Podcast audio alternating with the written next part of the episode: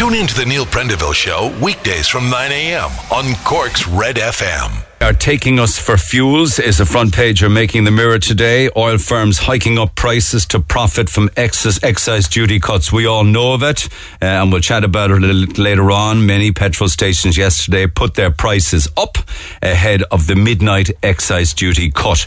Greedy oil firms hiking up their prices, uh, price gouging. Of course, we had a drop. Um, well, uh, for for many people, it was more like a paper exercise, a drop of 20 pence per litre on petrol, cent on litre on petrol and 15 cent on diesel uh, at midnight. But of course, many petrol stations got ahead of it and pumped up the price in advance. Now, Mary Lou McDonald said the overnight rises cancelled out uh, the planned government cuts. And she said uh, that Sinn Féin wants the price of petrol and diesel brought back to 175 a litre and kept there a form of price capping? It's a question that I'll put to uh, the Minister, Michael McGrath, in a few minutes' time. But the stories of price gouging make many of the papers today. And what the government has done really has been counteracted. First of all, it wasn't half enough, and then counteracted by fuel companies that got in ahead of it. Uh, motorists are being urged not to get behind their wheel, uh, if at all possible. And if you do, to drive slowly. Drive slower, apparently. Uh, Martin actually has called price gouging a barbaric act. Uh, he makes the examiner this morning saying the petrol stations are gouging ahead of the excise cut um, engaged in a barbaric act of cruelty, he says. And I was chatting with uh, Dr. Paul Deane from UCC yesterday. The Independent were chatting with him as well. A lot of what he said to me, he said to them as well about, you know, turning down the heat and wearing jumpers to keep warm like people used to do many years ago. But one of the other things he's suggesting is that ministers should also lead by example in the energy crisis and turn down the heating in Leinster House and also be seen to be wearing uh, jumpers. Now, taxi drivers make the front of the echo because taxi drivers in Cork have said that the government's announcement of a cut uh, is going to make absolutely no difference. Paul Lynch from the Taxi Council makes the front of uh, the echo today. I may have an opportunity to talk to him a, a little later on. But of course, into the mix, of course, you've also got home heating oil. And one of the questions being asked, I think it's actually Paul Lynch in the Echo is asking, why in Malta is it 121 a litre for diesel? It's capped there. Why in Hungary and other countries along the border with Russia, it's capped at one euro thirty. Even the UK has cheaper petrol prices than us. And of course, bakers make many of the papers and they're literally trying to earn a crust and the price of bread and everything to do with anything to do with wheat uh, or flour or you know any of the any of the grains will also go up with regards to import prices. And another worry is that you could find surcharges now being added on to your bin collection uh, straight away. Panda has told some of its customers that it's imposing a one euro per bin lift and they call it a fuel and energy surcharge. And sadly, I'm also hearing this morning of uh, coal about to go up in price. More about that also. It's not so much the coal itself, I suppose. It's the fact that diesel has doubled in price, uh, and therefore it's costing more to get coal to people's homes, and it could be as much as a fiver a bag from Monday on delivery. Then, with regards to all of the stories from Ukraine, uh, Putin now is bombing babies. He's bombing maternity hospitals. He's killing children. It's just beyond heartless. And the papers this morning have uh, very, very to the point headlines where they call him the baby bomber. That's the front page of the Sun. Um, and there are photographs after photographs and online many videos of the depraved acts of the Russian army. That's a headline in the Mail, actually. Depraved. Bombing of a maternity hospital and children. Now, um, children have died in those hospitals. In fact, it's so gruesome now that I see papers in the, on the this morning with photographs of mass graves, um, mass graves for over nearly 1,200 civilians who can't get to graveyards. And Mariupol is an example of this, actually. Uh, a mass grave following the slaughter of at least 1,170 civilians. And some of the photographs are a bit like looking at the mass graves uh, um, during the Second World War and the pits that the Nazis and the Gestapo dug and just literally threw bodies in there at concentration camps. There's a photograph in the Times this morning of a trench that's been dug and the misfortunate people of Mariupol are literally, I hate saying this at this hour of the morning, but throwing dead bodies into it. And at the other end of the pit and the trench, I don't know, are they bodies at the other end of the trench or are they domestic refuse? It's absolutely shocking. This long trench body on top of body. Uh, meanwhile, here in Ireland, 10,000 people have now offered their homes It, was standing at about 6,000 yesterday. There's been a big push nationally, and we were part of it on this program with the Red Cross yesterday, and over 10,000 people have now offered their homes. The Red Cross are behind this, and it's a Red Cross online registration if you want to get involved. And of course, the sanctions against Russia continue. I read out a list on Monday uh, that's been, you know, out, out of date now because many more companies since have closed businesses, including Coca-Cola and Pepsi and McDonald's. The last Big Mac in Moscow was the headline during the week, but KFC have also shut shop now. So in other news then, we had some interesting stories before the courts. One of them was one that we dealt with on this program at quite some length, and um, there was jail time handed out yesterday. A burglar, uh, he shone a torch into the face of a woman who was aged 83 and claimed he was a member of An Garda Síochána as he ransacked her home at four o'clock in the morning. Now, his accomplice had a baseball bat. So he had his jail time increased yesterday, Anthony Horgan of No Fixed Abode. Um, and it was increased to um, eight years with one year suspended. I believe that originally the original term was less than that. Uh, and it was increased yesterday, and it's a front page of making the Echo today. And then there's another character who also got jail. Quite interesting. He was knocking around um, areas of Ballinlough, apparently, and he's checking the handles of cars in driveways of houses. He got a sentence of a year in jail with half of it suspended. And then there was a couple of discrimination cases that made the papers. Like two Roma women uh, had their discrimination cl- claim against Dunnes Stores uh, rejected uh, by the Workplace Relations Commission. They, they claimed they were refused service at a Dublin city centre store because they were Roma. Um, in the statement against them, one of the women said that uh, she'd been barred from the shop for allegedly begging from customers but she pointed out that Irish beggars were not barred. And overseas, then, the Times UK, and we were talking, particularly on International Women's Day, of how difficult it is for a woman to uh, juggle a job and child rearing. It's the story of a nursery worker who's been awarded £25,000 after she was sacked while pregnant by bosses who asked her whether having a baby was a good idea. You can't be engaging in that kind of nonsense. In fact, it's an awful lot less, it's an awful lot worse than nonsense. And then with the St. Patrick's weekend ahead, and it's a long, long weekend of celebrations and festivals and parades, the Taoiseach has asked countries uh, that usually turn their landmarks green for St. Patrick's Day to instead light up blue and yellow to support Ukraine. I've seen photographs of our own City Hall doing just that. I have to say it looks superb.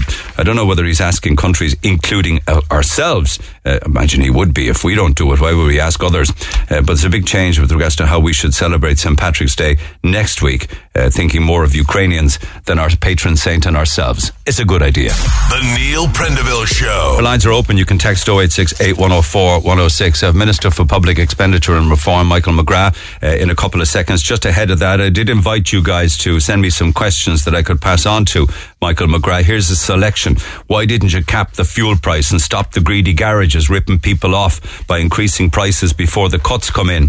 Why? Ca- how can the government justify their jaunts abroad for St. Patrick's Day when the cost of travel and fuel is rising and there are more humanitarian issues at hand? Ask him and all the others in the government to agree to live on a minimum wage for a week, claim no expenses. Um, ask him what he's going to do to businesses who are going to be pushed to now be loss making, where they'll say, to hell with this, we'd be better off on the dole. Um, ask him why they're not taking pay cuts while the country's on its knees.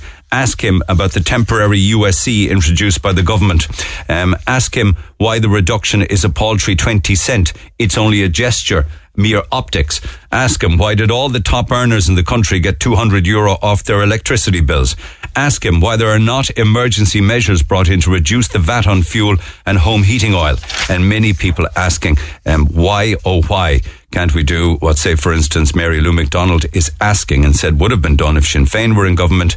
Cap the price of fuel at, say, 170, 175. Michael McGrath joins me by phone. Michael, good morning. Oh, my apologies. Let me just sort my phone out. Michael, can you hear me now?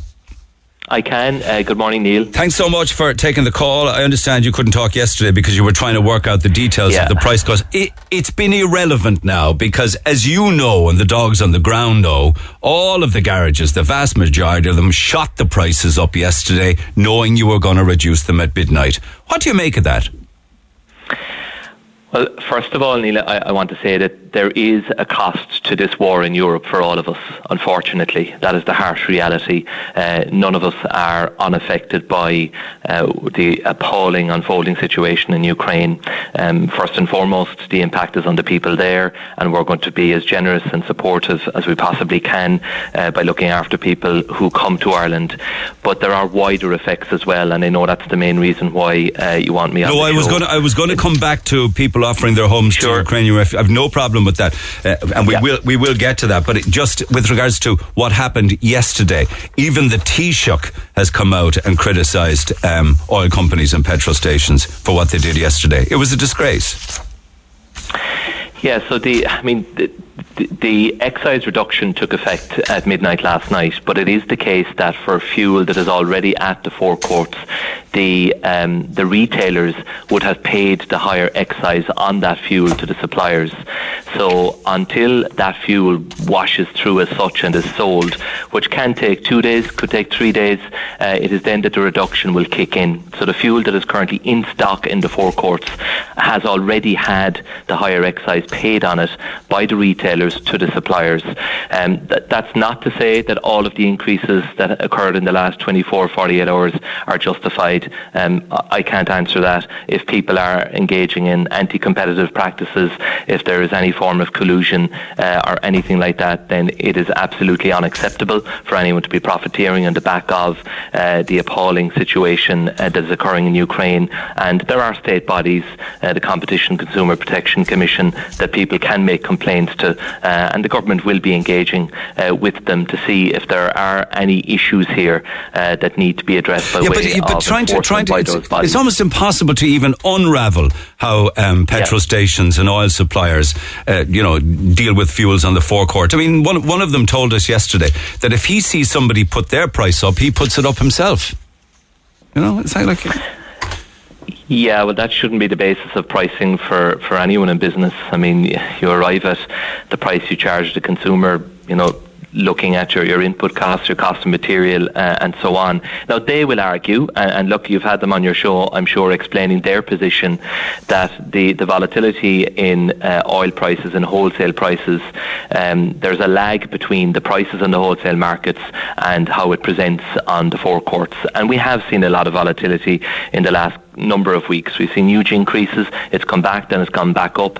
Yesterday it came down a good bit. Uh, we hope that that's the start of, uh, of a trend. No, it, it, it, like it, this morning. I'm talking about. The, I'm t- oh, no, you mean barrel of oil? Uh, yeah, barrel of oil, which is the the origin of all of this. Uh, ultimately, it had reached up to about 130 uh, dollars a barrel in the last 48 hours. Came down yesterday to about 111.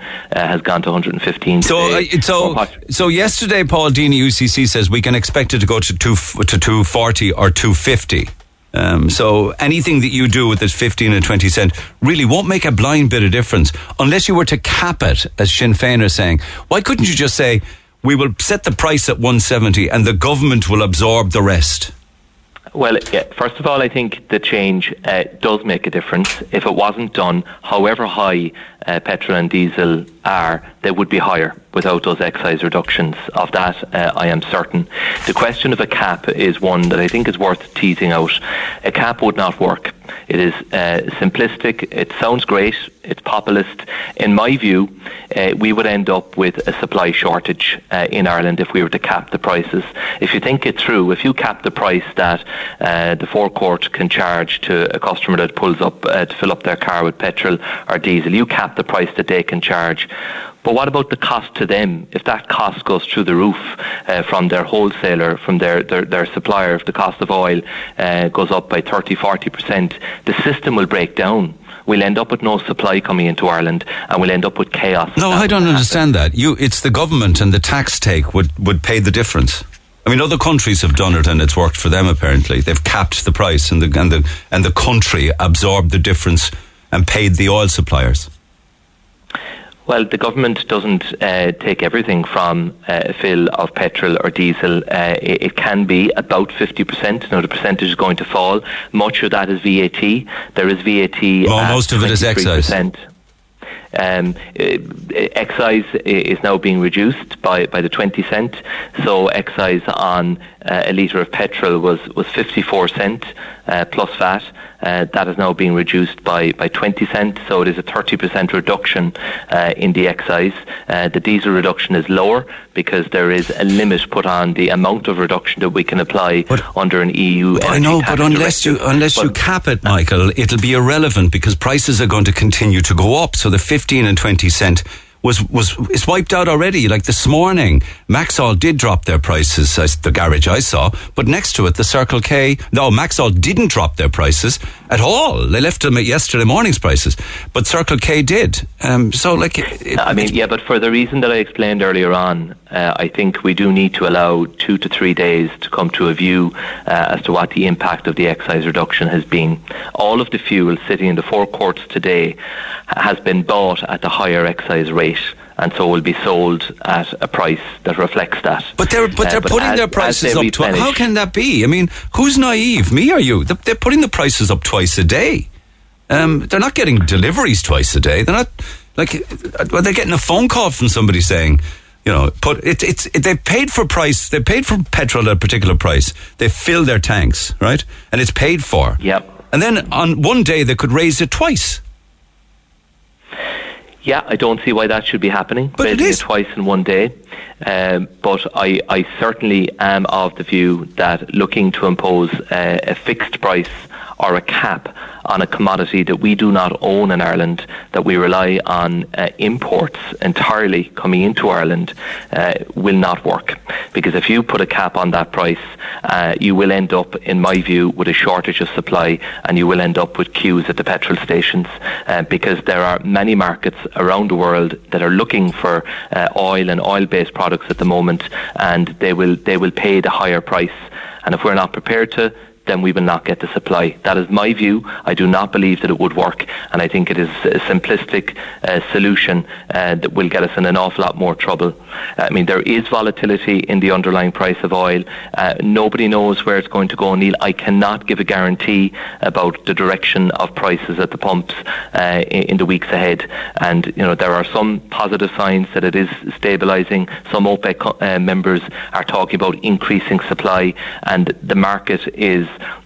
it's very it's really acting on sentiment at the moment, and every uh, public comment from the major players uh, is being analysed uh, and parsed and is feeding into the prices uh, on the market. But it, you know, we were seeing increases before the war because uh, the, the, rebound in the Irish economy, in the European economy in particular, was really strong.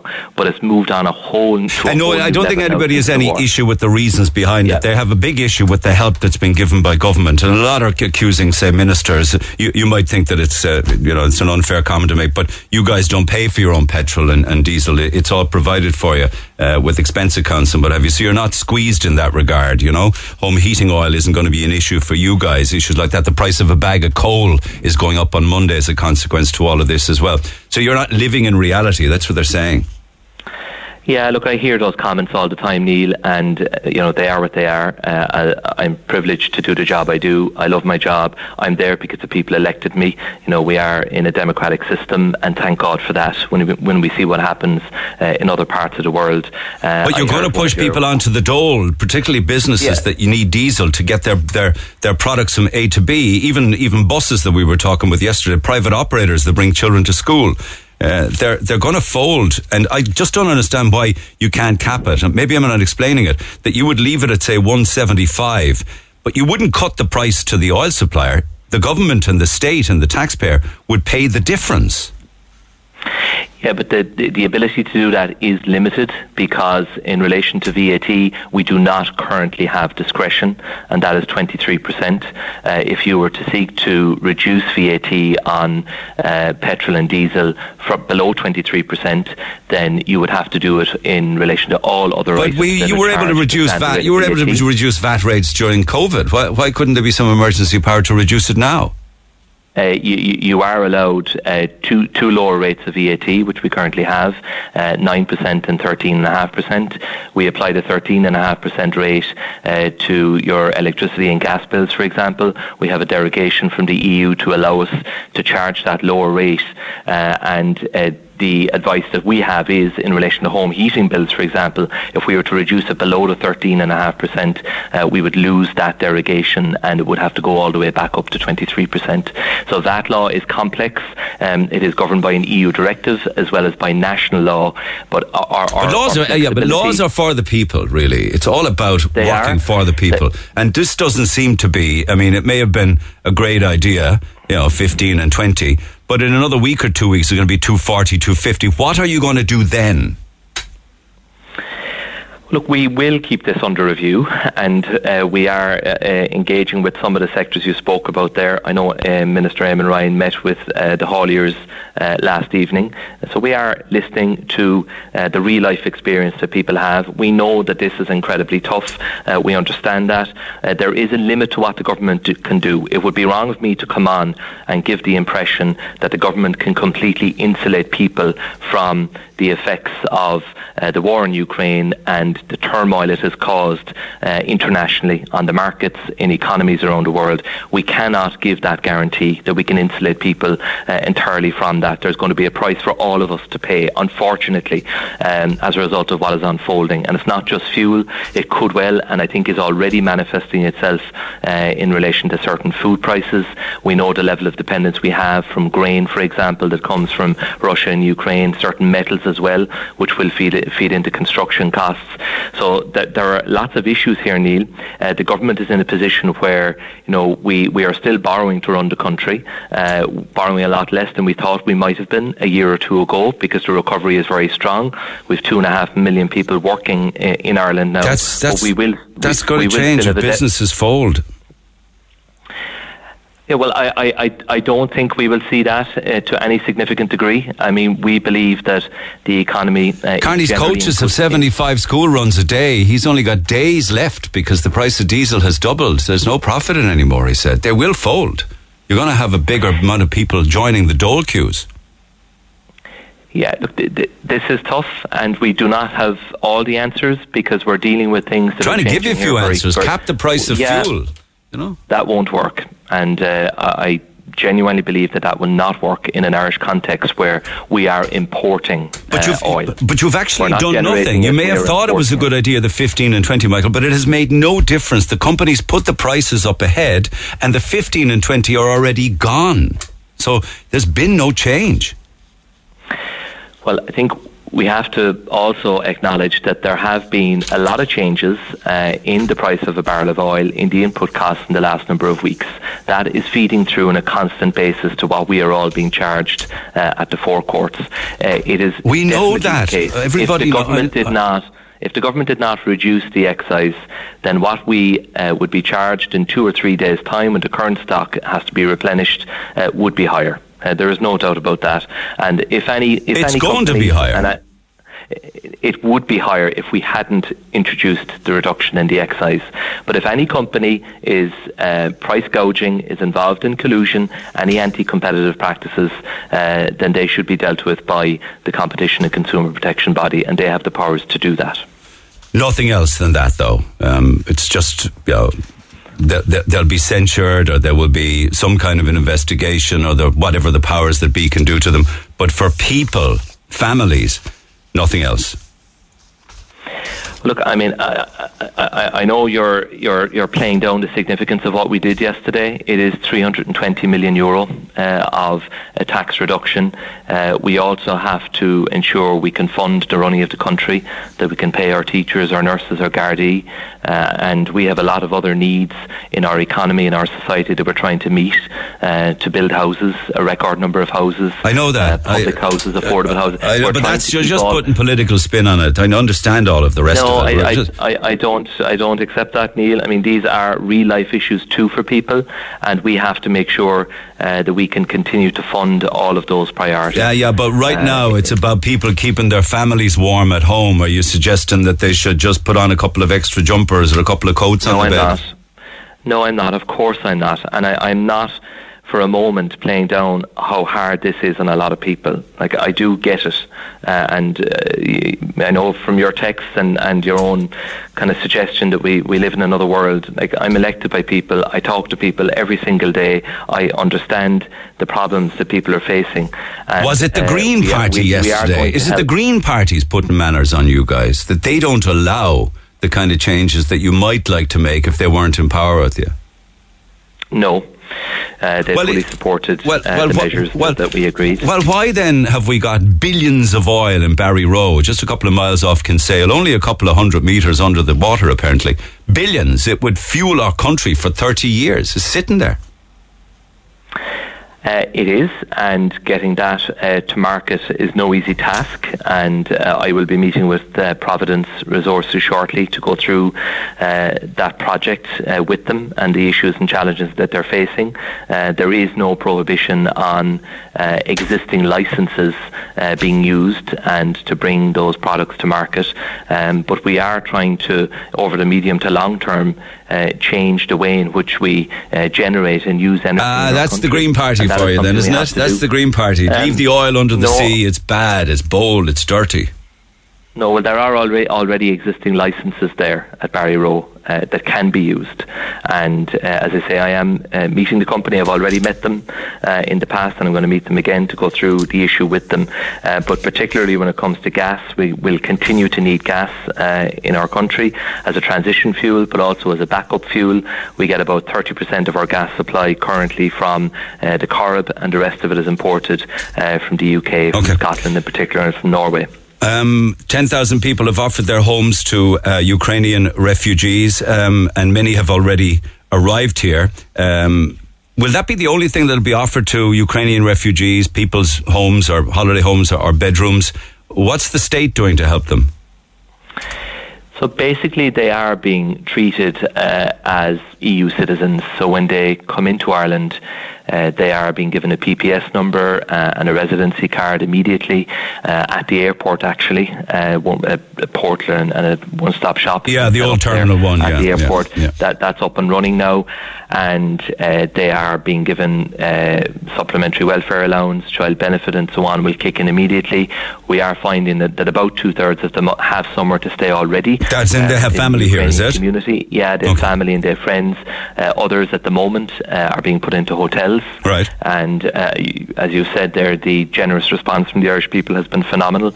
And uh, with the Red Cross, we will now be going through those offers of help uh, and we will be calling on people uh, to provide that help. And uh, many of these people you know, will want to return home as quickly as possible. Uh, in the main, uh, it is women uh, and children uh, whose husbands and fathers are still back in Ukraine fighting the war. Uh, they will want to go home as soon as it's safe to do so, um, but there is no indication as to when that might be possible. That could be months, that could be years. So you are so very much relying on the public for this to pick up the slack because we are talking about how many in total do you think? Um, 100,000? Look, we, we genuinely don't know but it is likely to be tens of thousands. Uh, many of the one of those coming here at the moment are coming of their own accord. It's not in an organised way by the European Union. When the European Union um, uh, agrees on a scheme, for example, to uh, support these refugees and to resettle them, uh, Ireland is likely to be allocated about 2% uh, of them. So if that is a million people, then that's an extra 20,000.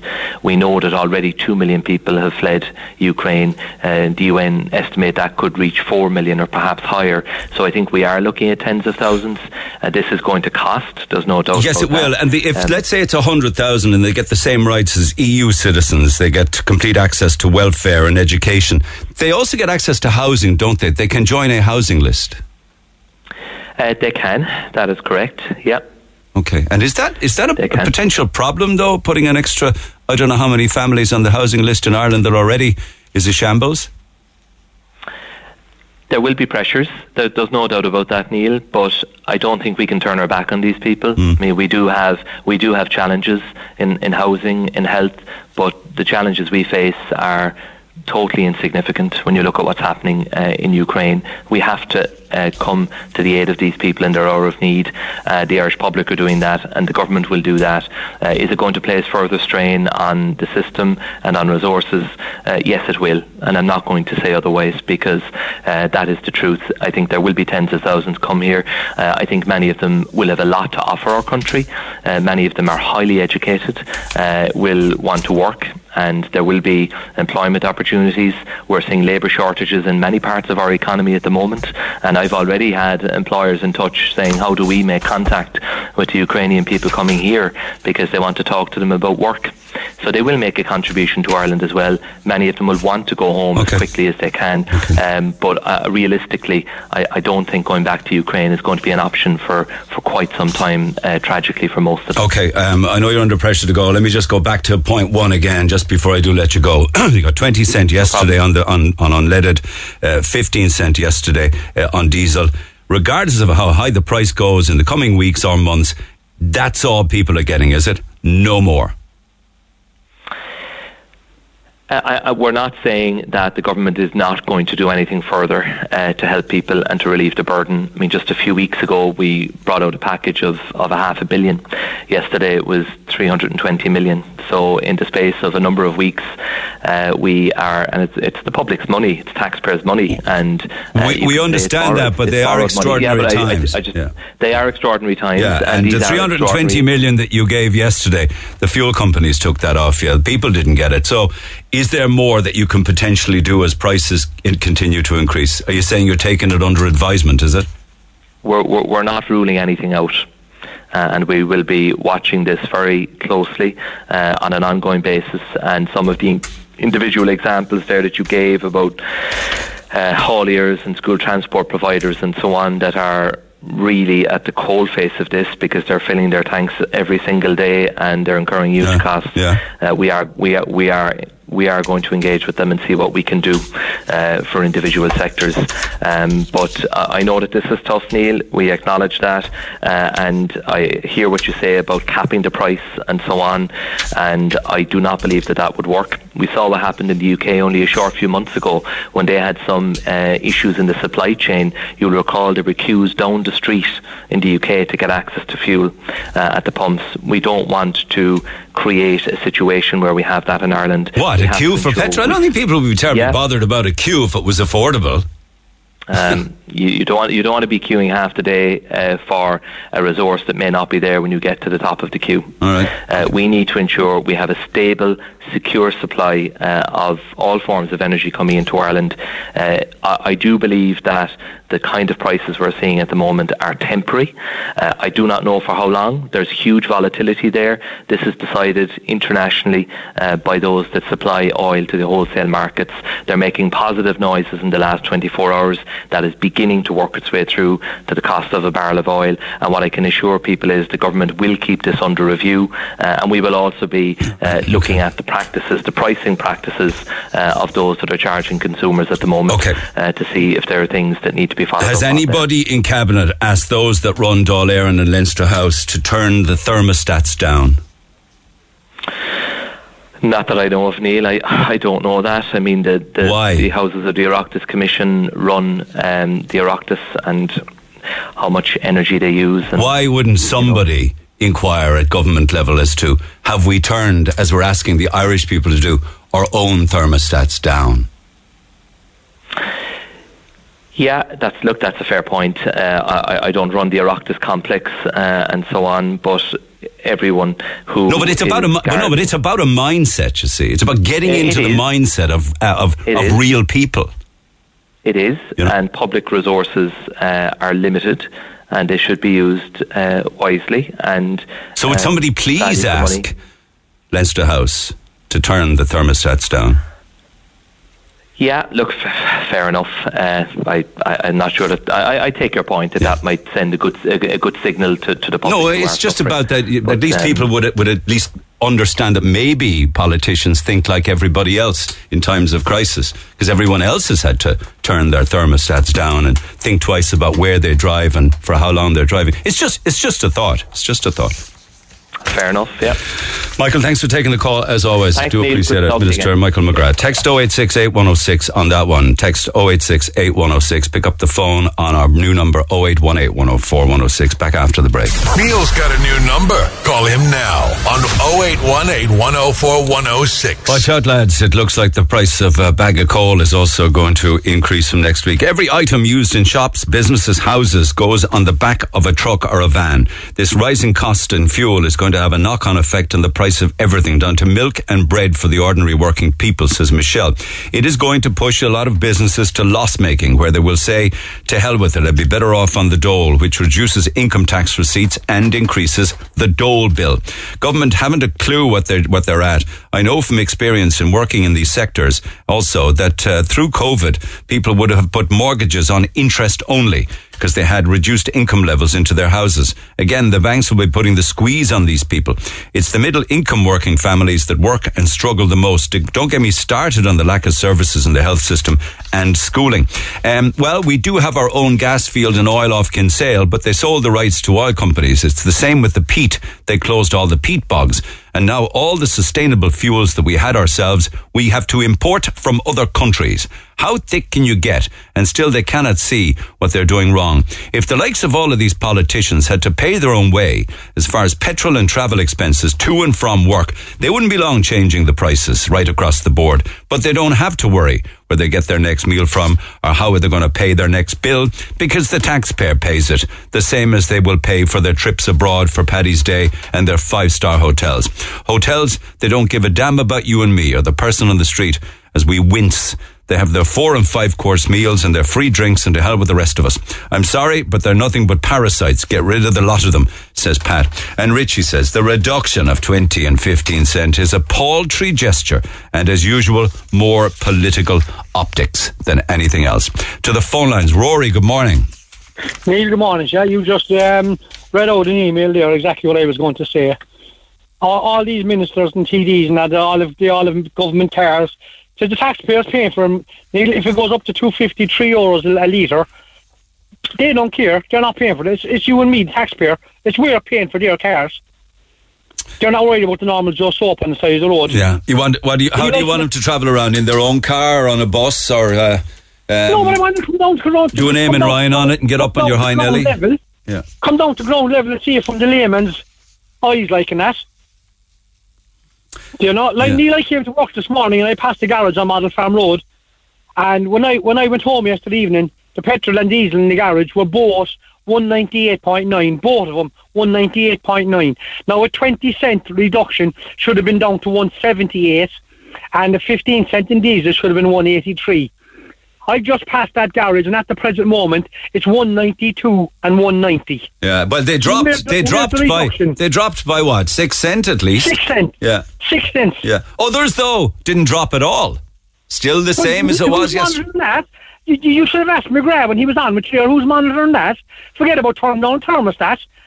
Do you know there's people there's people here living He said, I did ask him. He spoke about he spoke about being able to make a complaint to the competition authority. But sure, that doesn't affect. That doesn't help people now, today, or tomorrow. help us on the side. It doesn't help the normal layman like you and me, Neil. He said that he said that the prices may. He said that the prices on the ones that didn't come down today might come down in the next couple of days, Well, it shouldn't, Neil. It should come down last night. depending on what they bought their oil or bought their petrol. That makes no difference. diesel. That makes no difference. They're getting a VAT reduction today. No, an excise They're reduction. They're getting ex- they're getting the excise reduction, so it should have been passed on to the public straight away. Yeah, but it, it- but it wouldn't night. it wouldn't it wouldn't impact on fuel that they already paid for. He's saying. Oh, but sure, that's what. Yeah, he said that exactly. But uh, but hang on a second, Neil. They get a fill of diesel on a Monday, say. They put the price up. They don't get another fill, but they put the price up. if they, don't get, get if another they order fill. say if they order diesel or petrol today, right? Then and it's delivered say tomorrow, you should see a drop in the price of petrol and diesel at that filling station tomorrow. But the problem is prices will have gone up so much before that that the 15 and 20 cent has already been wiped out, you see. That's why the cap is a good idea.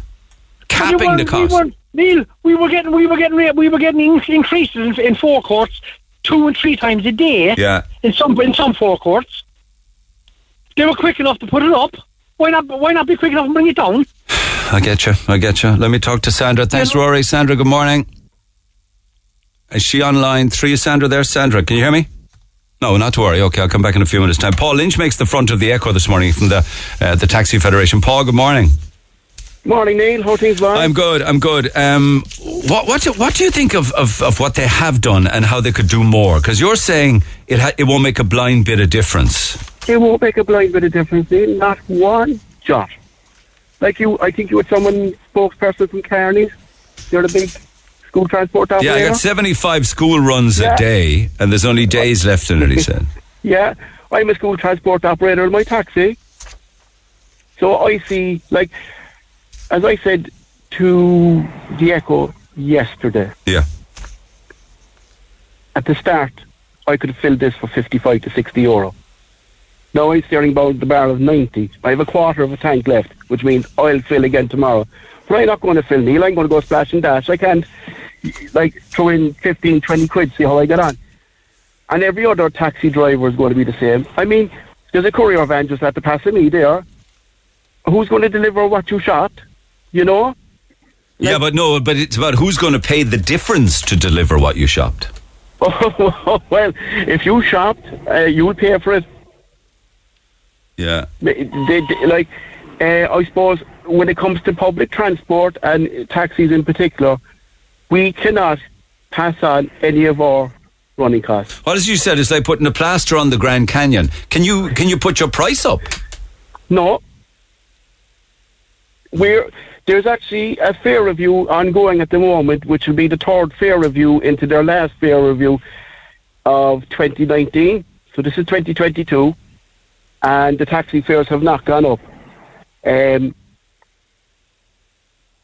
this So- is the same so will- will- doing, will- doing ta- a fare increase. Will taxi drivers park up then, or what? If it's not worth their while, We Neil, there's 500 cars off the road at the moment.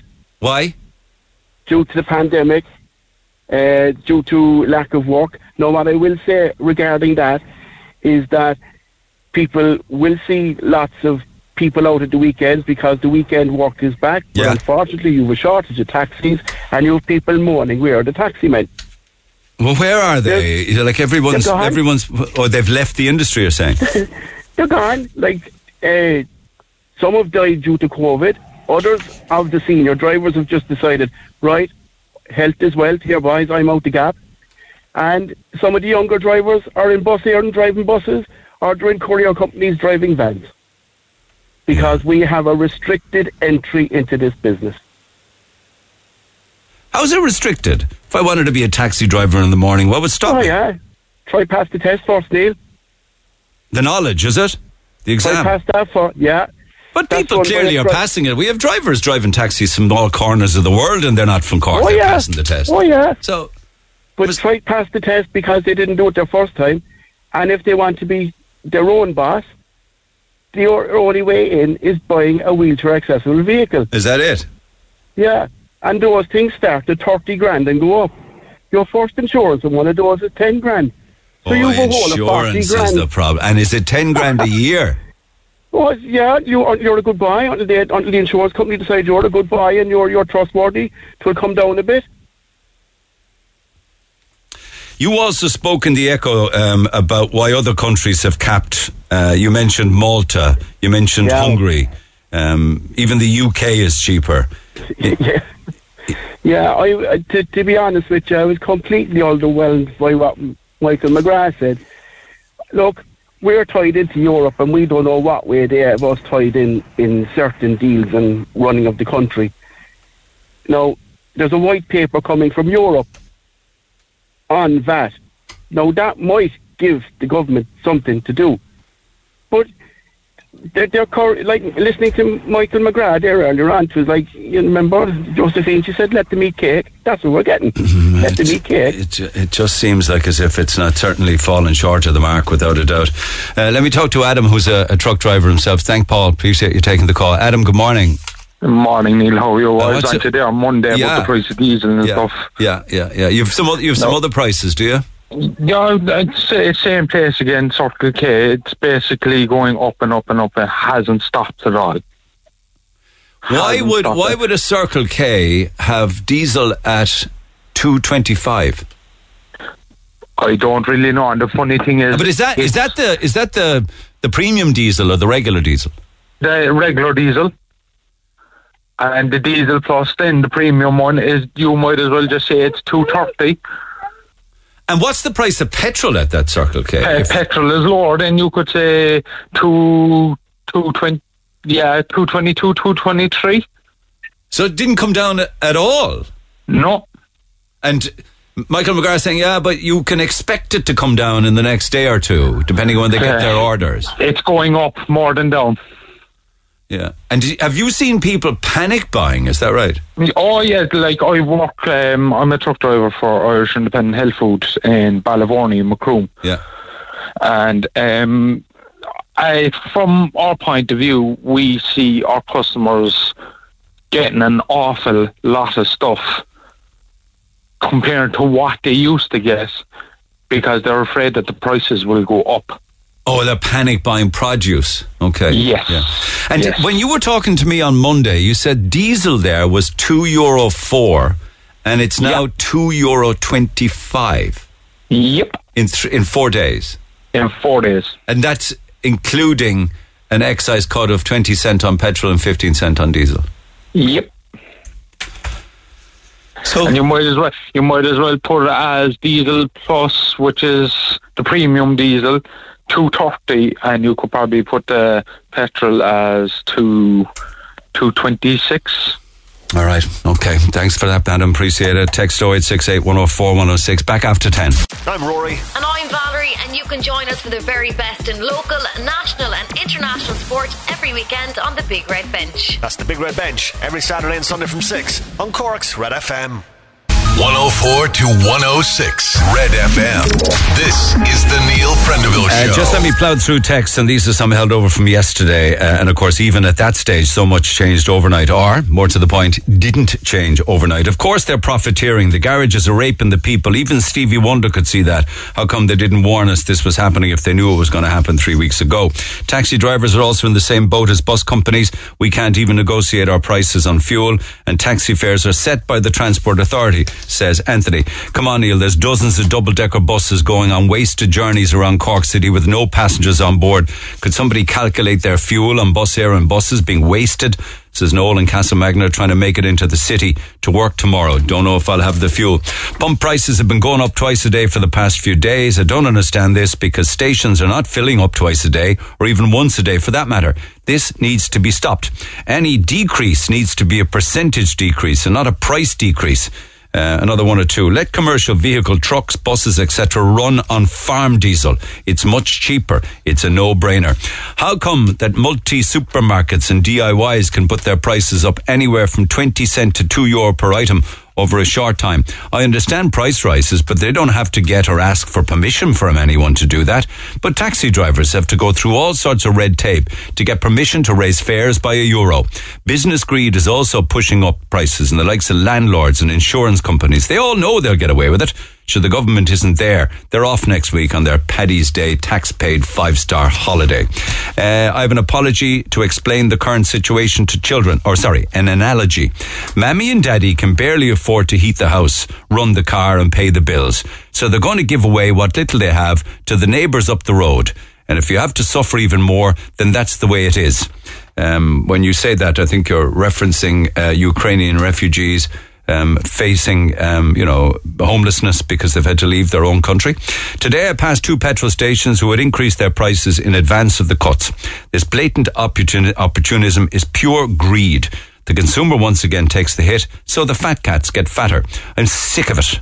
And all these businesses better realize we can choose where we buy our products and services from, and we won't forget says a peed off single parent trying to get by. One thing's for sure, a lot of people from now on, those that never looked, say, 12 months ago at the price of petrol or diesel, will from now on, I think, always check prices going forward. It's when it hits you in the pocket, that's when you start thinking differently.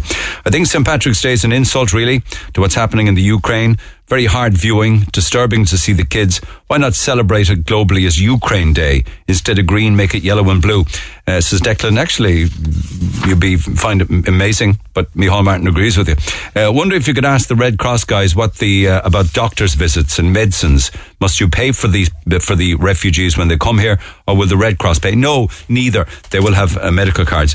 I can come back to that a little later on. People giving their homes to refugees should speak to their solicitors first about the legality of such arrangements and ask will the government indemnify the householder if things don't work out or if there's an accident loads on petrol and what have you, loads and loads. Uh, and then, of course, on the state of our health system. My friend had her operation cancelled in January, still doesn't have a date as to when it will take place. She was at the hospital clinic last week and the nurse said to her that she has no idea how the health service is going to cope with the number of refugees coming into the country, 100,000, and how the health minister is telling the refugees they'll get medical cards and free health care. Uh, and she wants to know from where because they can't cope as it is. One or two others then talking about price increases on petrol and diesel. Happy to chat. So text 0868 104 106 or pick up the phone on 0818 104 106. Jar and Sandra are standing by just after the break. This is the Neil Prendeville Show. Tweet the show at Neil Red FM. Yeah. 104 to 106 Red FM. Uh, Fuels for Ireland issued a statement yesterday. They're the representative body for the fuel industry in Ireland. And uh, while they welcomed the announcement of the fuel excise cut, they said it won't be enough against the background of uh, continued wholesale price rises. They said uh, that many of our members will be expected to immediately pass on the lower prices immediately when the excise reduction is announced. But for stocks already purchased, the excise has already been paid at the higher rate. That's why Michael McGrath was saying you will see the forecourts that haven't reduced the prices yet reducing them in the next couple of days. But that's like uh, weighing scales. They reduce but at the same time prices go up on the other side of the scales and one counteracts the other. Anyway, enough for me. Back to the phone lines we go. Sandra, good morning. Good morning, Neil. What's on your mind? Um, um, after listening to, um, I don't actually know who the guy was speaking early on, politician. Michael McGrath. Um, Michael McGrath. Michael McGrath, okay. Um, he, I think he's after frustrating so many everyday people out there. Why? Um, he's he's talking there about you can't we can't cap petrol. Why? Okay. First of all, if our petrol goes up, I'm a taxpayer payer and a parent. I will speak as a parent first. Um, I have a 44 um, ki- kilometre journey every day for a school run. Okay, mm. that's every day. Mm. I've gone from paying 47 euros a week to 150 euros a week on petrol.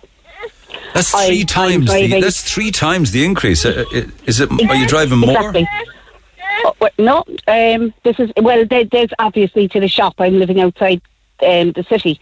Okay, that's fine. Now, on top of that, right? Um, sorry, I, I've lost my train of thought. You said it was 47 so, a week. It's 150 now. You have a, a 44 yeah, euro it, it, kilometre com- commute per day. Yeah to and from school. Yeah. yeah. yeah. I'm not driving a high powered car, I'm driving a 1.4 Toyota. So you have to find an extra 100 euro per week. Can you find it? It is uh, it is bloody difficult. Something has to suffer, doesn't it? Somebody has to suffer. Yeah. At the end of the day, the child has to go to school. Um, I have to put food on the table, and I have to keep a house warm. How do you heat the okay? house?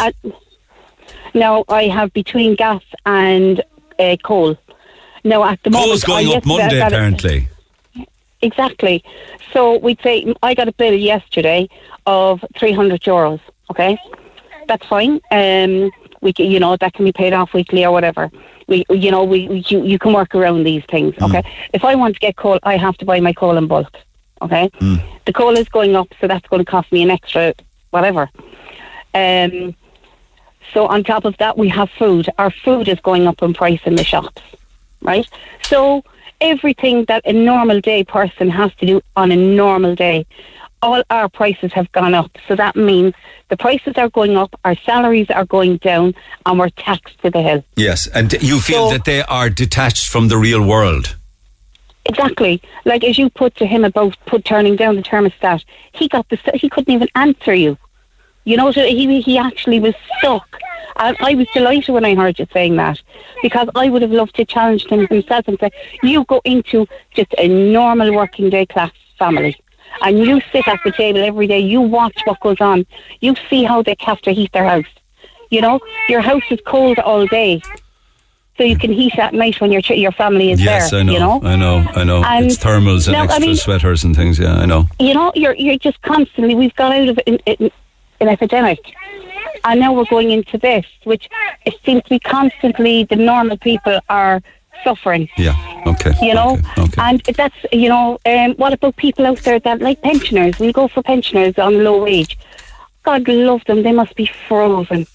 You know, they're probably going into the shop and afraid to buy a loaf of bread because they're thinking, you know.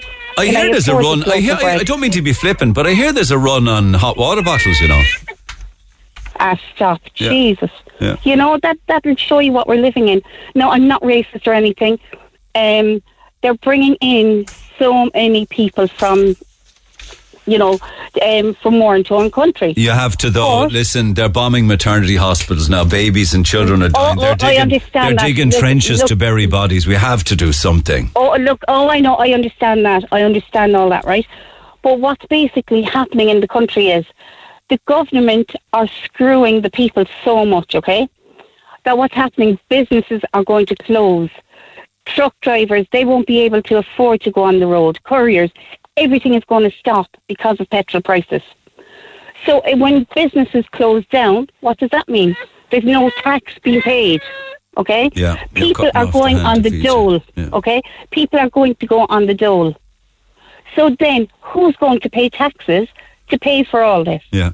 yeah Okay? yeah. The only people left that are going to have money and taxes left are the guys of sitting up in Dáil Éireann. Okay. All right. Listen. Are they willing? Are they willing to give up their taxes for to bring in so many refugees and to pay for our people that are living on the streets for God only knows how long? He spoke about housing and all the rest of it, but yet the Irish people are still sitting on the streets when people are coming into the country and they're getting housed. It is not fair on the Irish person that are breaking their backs every day to go to work and then at the end of the day, you still come home and you still have to worry where the next second ESB is going to be paid. That's right, The yeah, next yeah. gas The bill. next bill you to know, the mat, yeah. What Okay. about the food that's on table, the children going to school, their lunches? The basic. We're not talking about going on foreign holidays or anything. Okay. Basic day to day living. And Okay. what you know, they're not willing to, to cut their pensions or their wages to bring back economy in. You know, once they get what they're getting up sitting in Éireann, they don't care about the rest. of I've been people, hearing that you know? story for years and years. You know, Sandra, it's- thank you. Let me let me let me talk with other people, but thank you for your contribution, emotional as it was. Um, before I go, people have been talking about refugees that are coming into Ireland and they've been arriving from the war zone that is the entire country of, of Ukraine. Um, their new special family reception centre now opened at Dublin Airport, and I touched on that with uh, Michael McGrath. Uh, and it's been set up in the old Terminal 1, one building, and it can help bring in uh, about 400 refugees per day. And there are thousands and thousands, of course. Ultimately, you will look at maybe 100, up to perhaps anything between 50,000 and 100,000. Now, that figure could be completely wide of the mark. It could be much less than that. Um, but the Mirror this morning is saying that food, clothing, and hygiene products like nappies are being provided to the refugees arriving from the war zone. There's also a special play area there for the children when they arrive with soft toys, games, and playground equipment. And the Justice Minister has said, said a third of the two and a half thousand that have already arrived into Ireland are children themselves. So there's a visa exemption for Ukrainians. They'll be treated like European Union citizens, which allow them complete access to welfare, education, and housing. They can work and they've been given 206 euro a week plus add-ons like SIM cards on arrival so that they can stay in touch with each other and indeed with their home country and relations who are still back in Ukraine. You can get in touch, text 0868 104 106. Alison is overseas uh, on the Algarve down Portugal way. Alison, good morning. Good morning. I heard that they introduced a price cap in Portugal. Is that right? On fuel? They did back in October, um, but it was only for the month. Why in October? Um, Was that COVID related? Um, I think it was initially.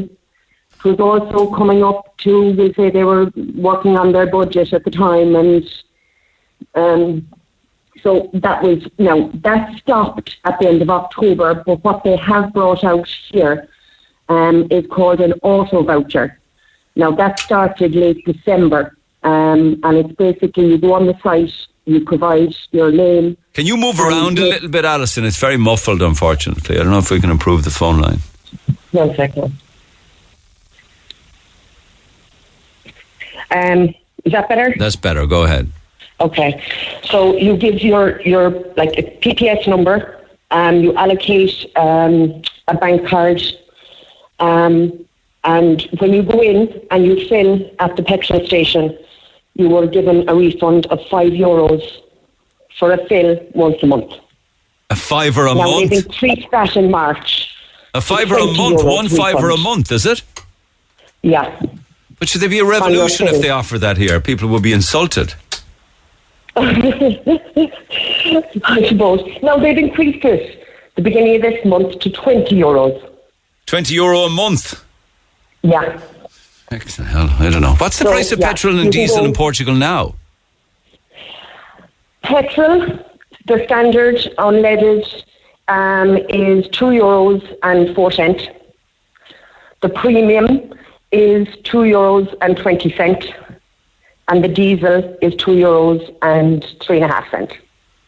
So it's pretty much the same then. It's two euro four for, for a litre of petrol and a litre of uh, a litre of diesel. So that should be if if everybody had dropped their prices in Ireland, that's a lot. That should be a lot dearer than the Irish prices if they drop the prices overnight here. Yes. Yeah. And is it going Yeah, up? Is yeah. it going up steady? Like Oh, it is. Oh, it is. There was queues at petrol stations over the weekend because everyone knew it was going to go up on Monday. okay, okay. Um, and uh, yeah, it's now the government here haven't haven't ruled out increasing that twenty euros again. So it's something. Did they do anything they're getting for? something back. Yeah, they, don't have as much of a problem in Portugal with home heating oil or elect ESB Well, no, bills. not down here anyway. No, that wouldn't be the issue. See, whereas we have here back home, as you well know. Yeah, Yeah, yeah. yeah. Mind you, electricity has gone up here as well. So if you don't have a fireplace here, the nights still get cold. They get cold. and- Yeah, yeah, yeah, Yeah. yeah. Okay. So if you're if you're if you're reliant on electricity, people are feeling it. Yeah, definitely. Okay, thanks for that. Appreciate it. 204 in Portugal for petrol and diesel down the Algarve. Now, Kieran Gould is a coal merchant and chimney cleaner. Kieran, good morning. Neil, how we going? Good. Can you say uh, with any amount of certainty uh, that the price of a bag of coal is going to go up next week? Yeah, I got an email last night. Uh, it's going up 100 euros plus the VAT from Monday, and I phoned your man this morning, and he, he reckoned that it could go up again another couple of weeks, another 100 euros. 100 euro on what kind of weight? A, a, a ton. So that's 4 euros plus the VAT per bag is going up Monday. So it's a fiver on a bag of coal. What would what would that like? What's the kind of price of a bag of coal? Is it, it's in and around twenty one or two, three euro? Is it? Well, it all depends. Neil. There's all different types. Like you could have a cheaper type of 22 up to 25. Or it all depends who's supplying you as well. They could be dearer. Do you know what I mean? Yeah. Okay. So your Okay. average in 22 to 25. Rough, do you know what I mean? It all depends who's supplying you. Like So the twenty five bag of coal today will be thirty next week. 30 next week, yeah, Okay. yeah, yeah. And, the government are making, the, the, the government are making at least seven euros per bag out of this, like seven, seven, eight euros a bag, like. Like they're getting the VAT off it, they're getting carbon tax. The carbon tax is uh, four, four was this four thirty or something like that per bag plus the VAT. And is that Polish coal, Kieran? No, it's mo- well, it all depends where you are, Neil. It- You see, if, if you're in the smokeless area, it's smokeless coal, and if you're on the outside the other, then you can deliver the Polish coal, you know? Right. Okay. Well, it, there, there don't be much Polish coal. It's mostly Colombian or Russian. So the Russian coal now is going to be gone. You know, so they won't be bringing that in over this war, like you know. and is that one of the reasons why it's going up? That there'll be no longer Russian Well, coal? Yeah, but the cost coming in then as well, Like the price of shipments coming Ah, in. yeah. Of course, with the, if the diesel and the shipping costs go up, then the then price. You, then you have the fella bringing it to me, like he's he he diesel is after Dublin, so everything is, is going up. Like so, you know, people on dire straits out there, Neil. And how do you think people will react? I mean, you, you obviously are talking to your customers about this. Yeah, well, it's just those people come out to me. We say some some people they'll buy five or six bags. I could call them. We say we say today, and they come two or three weeks later. But then when they buy another five or six, uh, it's gone up uh, ten or twenty euros. Like they're looking at me, they think I'm robbing them. Yeah. And you know, just people then coming out, they be, they, they be coming out with change, they be sharp money, like somebody is supposed to say you just have to take it, like, and it's, it's just, they, they can't afford it. So in some It's cases, you're just taking whatever anybody can give you. have to need it. Why are you supposed to do law? You couldn't, like, do you know what I mean? They have young kids. There was a woman there now that I was on to about there before. Like, she comes out, she used to buy two bags of coal and three bags of blocks. She's down to one bag of coal a week. And we're lucky now. They're- People are lucky. The weather, the winter is mild. If we got, a, if we had a bad winter like 2010 or something like that, people will freeze to death. Tell you no, it's it, they just can't afford it. Like, Yeah. And of course, it's costing you more to deliver it, isn't it? yeah, my days, my I'm, uh, my days now has gone up to about uh, 180, 190 a week. Used to be uh, 110, 115, like. So it's costing me more, like. Okay. I hate to be the bringer of bad news, but coal going up on Monday. It's going up one day, and then and then what's the name like? It's uh, your man said it could go up again another couple of weeks time, and it's not that then the raw need. It's that uh, that that fella the other day, Eamon Ryan, that dumbbell fella, what's his name? He they're putting on carbon tax again in in in um in May. So They don't like coal at all. They don't like any kind of it, smokeless or not. He he don't like himself that fella, says. That Eamon Ryan, she's a she's a clown that fella. indeed. And tell me this, like he- it's- he it says people to he- cut down the speed. What? he want people to cut down the speed and drive around for diesel prices. He- he- He's slow by that fella. I swear to God. You know, you said that you used to buy coal years ago for seven and a half thousand, which is now costing fifteen thousand. Is it? fifteen thousand for the same amount of coal. eh? That's, Right. that's, that's, that's like, like the carbon tax. The government, uh, the government, are after putting a five, four, four thirty a bag on in carbon tax. So 720, 720 um, bags on an after, right? So multiply that by four. We say five. That's three and a half thousand quid on carbon tax alone per load plus the VAT. Then, do you know? So it's carbon tax, VAT, and excise. Yeah, yeah, yeah. And then God. and then you have the suppliers now putting up because the fuel prices are gone up.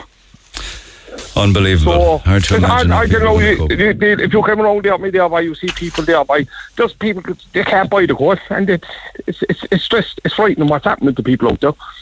So they've They're cut back on the amount. I mean, they're, they're not down to half bags, like. Uh, to, to get to one bag, Neil, I tell you now, I'm down fifty percent in sales this year. And that's no word of a lie. And the winter was mine, you know, was well needed. You have to get, co- co- bring that into a account. Like, but, but what's name? Um, people just, this woman there know that buys two bags, she's down to one bag. So Typical that's half. example. Yeah, typical Yeah, example. That's one, like, you know what I mean? And she have young kids and she's struggling. She tells you straight out. But you're going along then when they haven't got the right money. If I first they say you have to just go on that do good luck. You know? All right, I'll let you get back to it. fine. And uh, I said, they, no, they, they be going to pay shortly, 7 o'clock, I say, because they can't afford to run tonight. Well, that's what the people are saying. They uh, put on That's extra gonna ha- jumpers. That's what's going to happen. Yeah, They're yeah. being paid. They would, they, so it's going to cost money to stay up. Yeah, yeah. better off in bed. Yeah, and walking around So what I cold. do there now is what I do there now is well, Neil, there. The Sundays, uh, Sundays I open. I, I'm out in Blarney. I open the depot there for the well, my yard. Uh, people calling there. I give them the call three orders a bag cheaper out here. So you don't have to. Del- oh, yeah. So they do- between nine and eleven, there's no call depots in Blarney. So people there, they rings me and I tell them between nine and eleven, I meet them there. They, I have 20 kg bags for the women that can lift their 40 kgs. So, it'd they get it cheaper by picking like. it up themselves. I see. Well, you make, you're making an effort. In fairness to you, at least. Yeah, but uh, I said, look, now, if you want to, if, if you want me to deliver it, come out, collect this. I know, So, I know, and the people come out, they buy the five or ten bags. They, they come with a van, they buy it for the neighbours or whatever. So they'd be saved, if they're getting ten bags, they're saving 30 quid.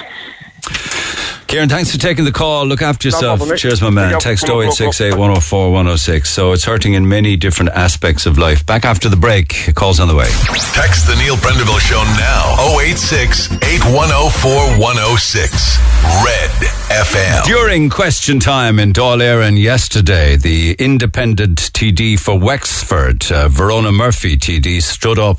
That is applied to excise at 23% and then onto the base price as well. 23% added to our carbon tax, to NORA, and to our excise duties. That Taoiseach is something that you should not be doing.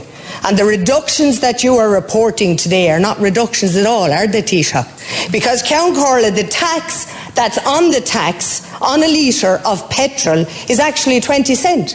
That's the tax that's on the excise. That's the 20 cent reduction we're supposed to be getting.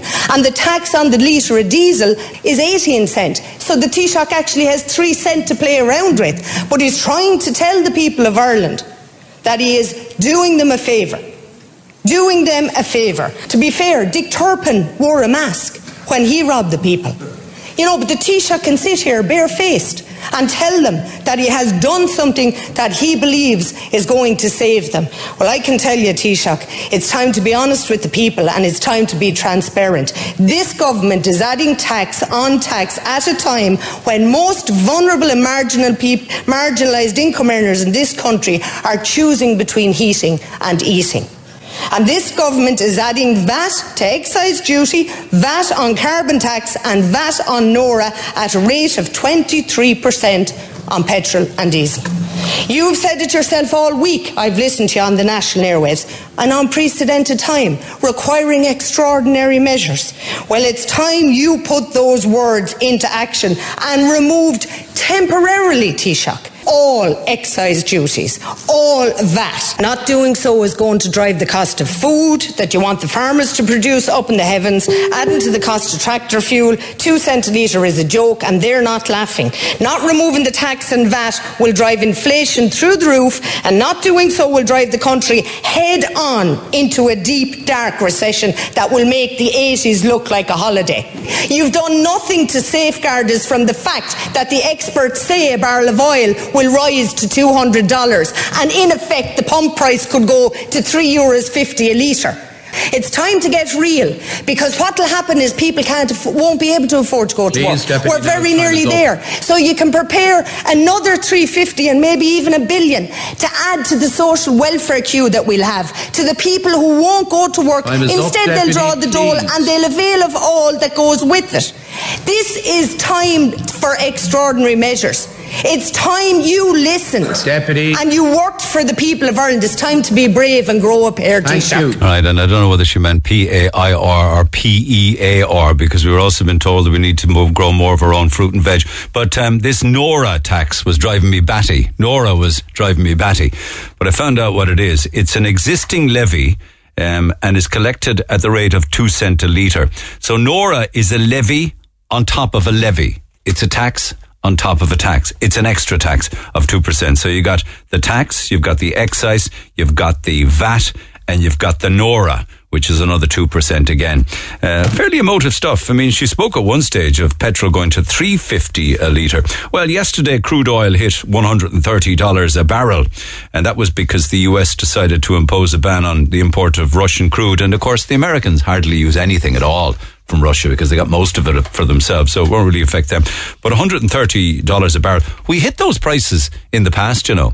But petrol and diesel never went to the prices that they're at now when barrels went that high in the past. So uh, you couldn't make this stuff up. Keep the calls coming. Uh, pick up the phone 0818 104 106. Back to the phone lines we go. Jim, good morning. Neil, good morning to you. I got your I got your text, but it's always better to chat. So go ahead in relation to fuel prices and everything else that's going on, as you said yourself. Actually, everything has been said, but I suppose it, one thing it has done is is really expose us on our dependency on imports. Um, and if you look at what the farmers were doing there, I think it was done stores three or four weeks ago, and we were all kind of looked at it and thought it was annoying, you know. But they, they basically were telling you that they cannot produce um, vegetables and fruits and wheat at the rates that are there because the imports are too cheap from the likes of Ukraine. And over the last 30 years, we've really, you know, we've really killed the farmers and we've killed that industry to our detriment now that, we, you know, we could be facing a famine if this keeps going because we won't be able to produce anything. And this will be the third famine that we've had in Ireland. Um, you know, we've had the first one, the British, the second one, 1954, that the governments never talk about, that they created. From the same problem again, by the way, because it the farmers. A famine in 1954. What are you referencing? TB? Sorry, 19, 1924 now. 24. Okay. You can go up online to there, but that's the unspoken famine by the Irish government. Um, and no one ever mentions that one. We just keep focusing on the British one, which, by the way, was caused by the Cork Explorer R.H. Hall, because they exported more food out of Ireland than anybody else at Yeah, the time. but they when we were a problem. Yeah, yeah, but like, let's not make, let's not get personal. A contracted business to do their business does their business in that regard. That's capitalism, you know. That's that's imports and exports. But what what did happen with regards to farmers, of course, is that they got pri- They told me they got priced out of the market to grow vegetables, to grow fruit. They're being priced out of the market now on the price of a chicken, and a lot, And- of, and look, was- a lot of that is the multinational supermarkets. Uh, it's, it's, it's, it's Europe, Neil. It's Europe. The, the, Europe is telling our government what we're buying, where we're buying. We might as well have a committee in Dublin because we're electing Micheál Martin and the rest of them. It's a waste of time. They're only taking their instruction from Europe. Why do you say we became? Why do you say we became too dependent on high tech? Well, we have. I mean, if you look since the 80s, since Apple came in above to, in Cork, fantastic industry, EMC and all them. This is what our government has been pushing between that and the chemical companies and Pfizer's since the 80s, and we're very successful at it. But we forgot about all the other industries, farming and everything else that's out there. They all took second place. Now that we're faced with, as I say, a food shortage because of this fuel keeps going, we've have we've not we've left the backyard and overgrow. And, you know, we're going to be begging the farmers to grow, and they they need so much support now to pull us out of this one. Mm. And the mm. government, the government will drag their heels. There's another month for planting, so that has to happen today, not not next month or in June. You can't plant stuff in June in this country. That's not going to happen. So the the farmers have moved to dairy. The farmers have moved to beef. But sure, they're, they're trying to get rid of that as well. The carbon tax. They don't want to do that because Europe has decided it's easier to bring it in from bloody South America. This is Europe doing this. Yeah, yeah. And that's at our that's at our detriment. We're allowing that to happen. As I said to you on that text there, you can't eat an apple mac. Yeah, true. You know? Yeah, true. It's the detriment of our So we- farmers and what we grow. Yeah, yeah. And we should be we should be thanking the farmers and we've left them down so much. Every farm has been left down. There's set aside land all over this country. You can't just go into a field and plough it and put in spuds. It doesn't work like that, Nate.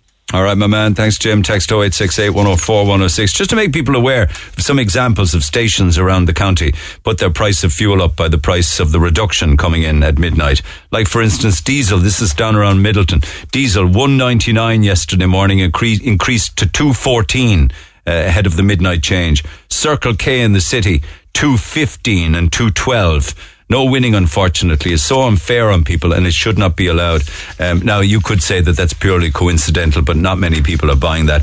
Here's a lovely text, a lovely email. Actually, listen to your program morning after morning. I was shocked and saddened to listen to Sarah and her conditions in a mobile home down Little Island. This is Ireland, caring people, always generous to a fault. If we can raise millions for the unfortunate Ru- Ukrainians, why do we not raise millions for our homeless? After all, doesn't charity begin at home? I'm the first to give to charity. Um, I was in the UK nursing and shared a room with many nationalities. Married, uh, had a family, came home 14 years ago to the country I love. Now, what a shambles it is. We have a government who don't know their arse from their elbow. There isn't one I would vote for. They're talking about giving medical cards, medical treatment, housing, and welfare to all coming in, and we can't get a hospital appointment, and waiting lists that are two to three years long. In the meantime, someone who could have been saved will die, as happened during the pandemic. Never in my 82 years did I think my life, the end of my life would be this kind. World War III and watching my country folk left in dire situations. So we, the people, must do a GoFundMe for them and make sure that uh, they can bring up their children educated in a happy home. Uh, why don't the government get all the people on welfare working for their 203 a week? Say 11 euro an hour. That would be 18 hours a week. They could work for builders, doing up vacant, left to rot properties, uh, and could home help people. Uh, oh yes, it's health and safety that they don't think that it's health and safety. Do they not think sitting on their arse all day is not putting their health in jeopardy anyway? I think it might give them some self worth if they were working. If it was my children, their feet wouldn't touch the ground. Mine are all hardworking people, and we're not rich. We've always been strong on education, food on the table, and a loving home. Now we have the fuel crisis. I'm retired. Um, we were looking forward to travelling. Uh, well, that won't happen now with all the fear around it. Also, long weekends are also off the table. No intention of lining the government's pocket with their fuel grabbing greediness. So I'm going to invite people around for a meal a few times a week. Those that I know will love it, as it'll give them a break, and we can down a few bottles of wine along with the good food. Incidentally, I'm a good cook, excellent cook if I don't mind saying it. My friends and my children-in-law, and also my children. I love feeding people.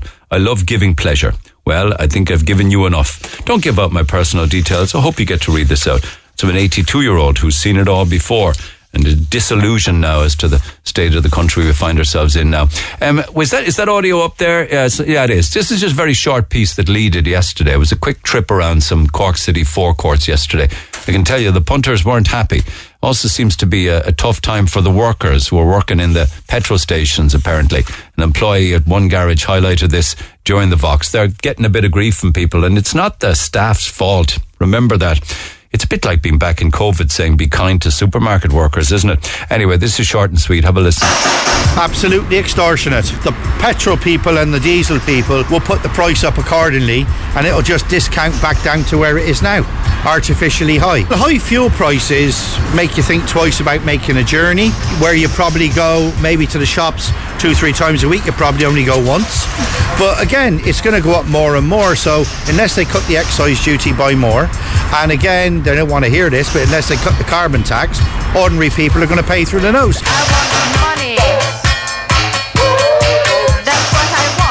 Just gone outrageous. Um, it's costing more now to, to be living in the country. Food has gone up, electricity has gone up, fuel has gone scandalous. Um, is it going to stop? I don't think so. Will the 15% that the government are going to give, will that help? It might for a few weeks, but they're saying it could be 250 going up, so I don't know. Hopefully, won't. we'll just have to wait and see anyway. Yeah, I suppose. Look, it's not an easy time for anyone. Um, it's, it's, I suppose, day on day it's increasing every 24 hours, and you know the cost of a fill for people has has gone up like dramatically. So it's not an easy time. I suppose the feedback from the customers generally is, you know, they're not happy, but I suppose we try to convey that it's not. It's not, we're not driving the prices at all. It's just out, it's out, it's beyond our control. So the price is generally set. It comes into us in the morning and it goes from there. You know. The deduction will just be kind of swallowed up. So I suppose they need to monitor it and see how goes on and accordingly. Yeah, yeah. So what you're seeing is that somebody working, um, possibly managing a petrol station forecourt, they are given the price in the morning. I guess it comes from, let's say, head office, you know, uh, Circle K head office or a Maxol, and they change their prices according to what they're told to do in the morning. So an example of that then would be a Circle K on the south side of the city yesterday afternoon uh, was 199.9. I'm going to call that 2 euro at 4 o'clock yesterday. Um, this morning, it's now at 123. So it went from 2 euro yesterday to uh, um, um, 120. That, that's got to be wrong. I think that's probably 222 um, as opposed to 122. It went up 23 cent overnight. Never mind the reduction that should have been. It actually went the other way around. That's an exorbitant increase. Anyway, keep the text coming. Text uh, 0868 104 106. Back to the phone lines we go. John standing by. So is Dan. First up, Michael. Good morning.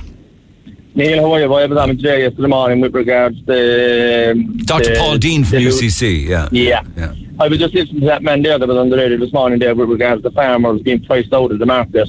I was watching um, Ear to the Ground there about a fortnight ago, and there was a man on it. It's, it. You should actually go back in the deal and look at it. He was actually in tears um, that he had to close his business after 30 years, three decades.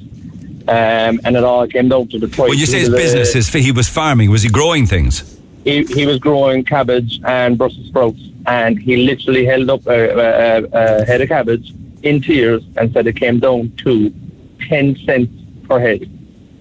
And because he couldn't get the 10 cents, he had to close his business. That's all it took for this man to stay up and about, uh, um, basically just to have his business turning over and making a marginal profit. And He needed he needed the wholesalers and ultimately the supermarkets to pay him ten cent per head of cabbage. 10 cent per head of cabbage and he would have stayed afloat. And he has a huge business, hundreds of acres growing cabbage. And he said he's literally can't get up, walk away from it. He can't, he can't, he can't do it. Himself and his brother. Look it up, it's on ear to the ground. Yeah. Like ear to the ground are very, very in touch with reality with regards the government. They don't care. Yeah. Like they, they, they could have helped the this man stay afloat. Like that man said there, we're being the, the farmers are being priced out of their business, and it just came down to ten cents per head. Yeah. that's all we're arguing about here, and that's that was another business closed. That's only one man. So they're getting a fair old markup on the on the green leaves, aren't they? Whether it's cabbage or broccoli or lettuce or whatever the case. I, may be. I actually don't know how much they're making, but Be like, five times that eh, anyway by the time it hits the supermarket shelf, wouldn't it? Five times that anyway.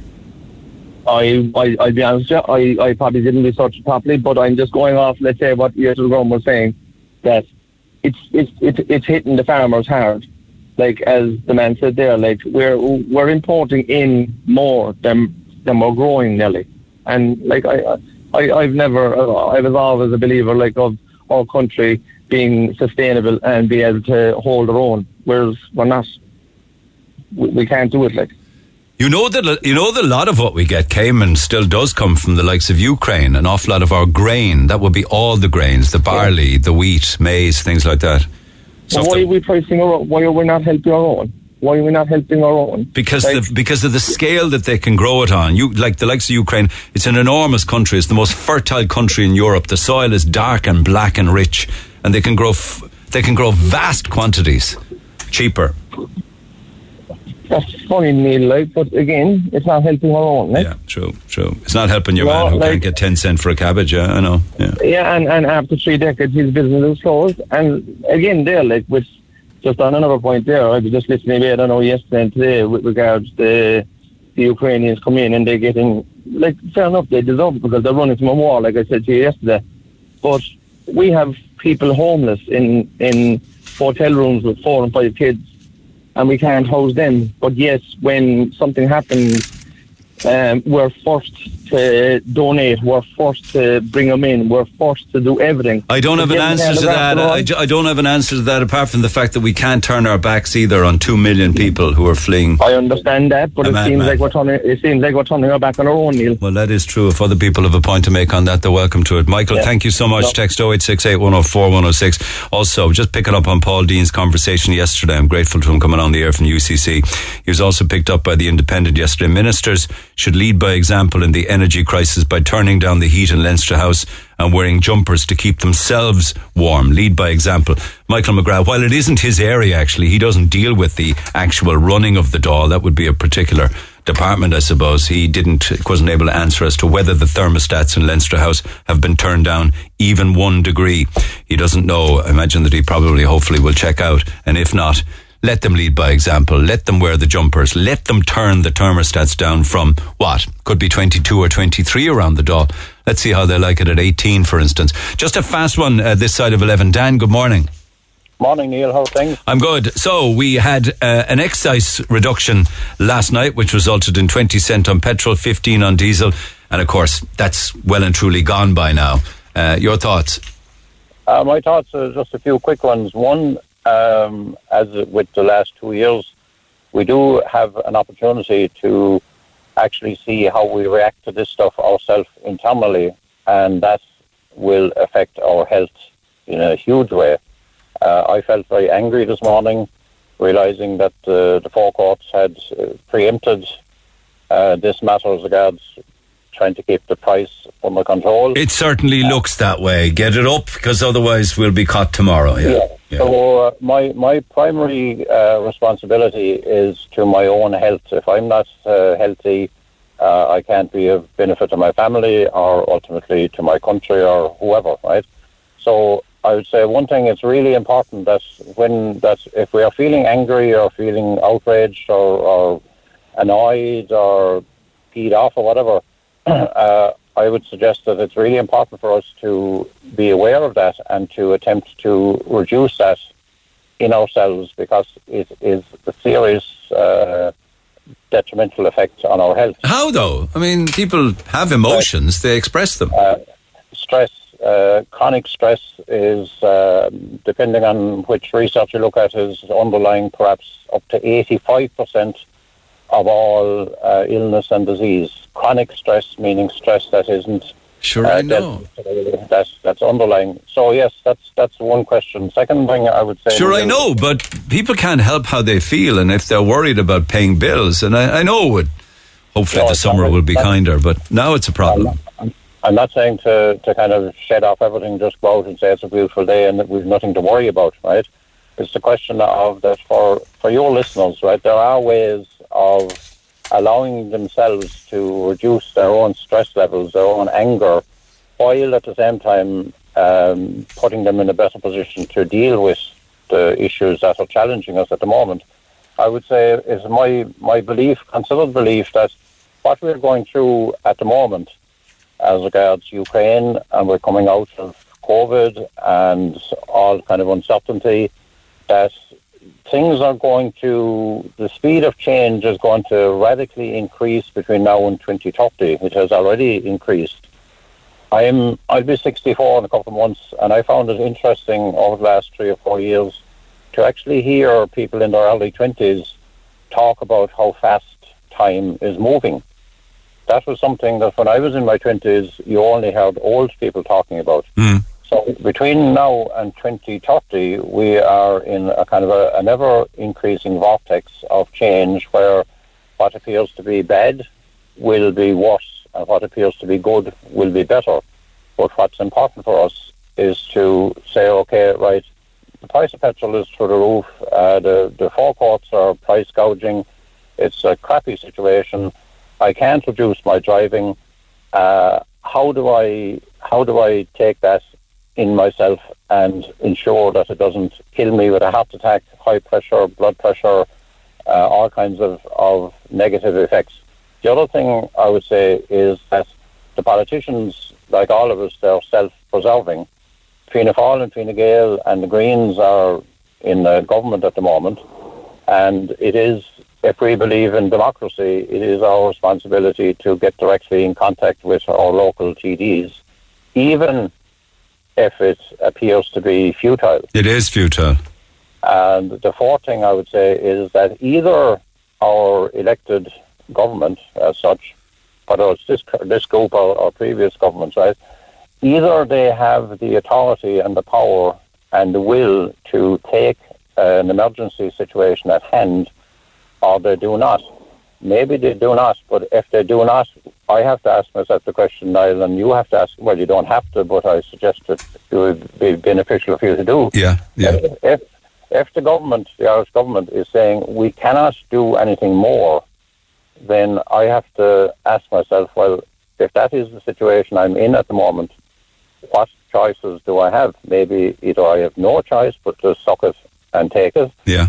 Or do I have a choice, a personal choice, one, to change my attitude, secondly, to keep my health intact, and thirdly, to see what can I then do out of those two, what can I do to either influence politicians, you know, do like uh, Michael Kelly does and the RTE guide and GIY, grow your own. That's grand for a lot of people. It's, it's, it's not for a lot of other people.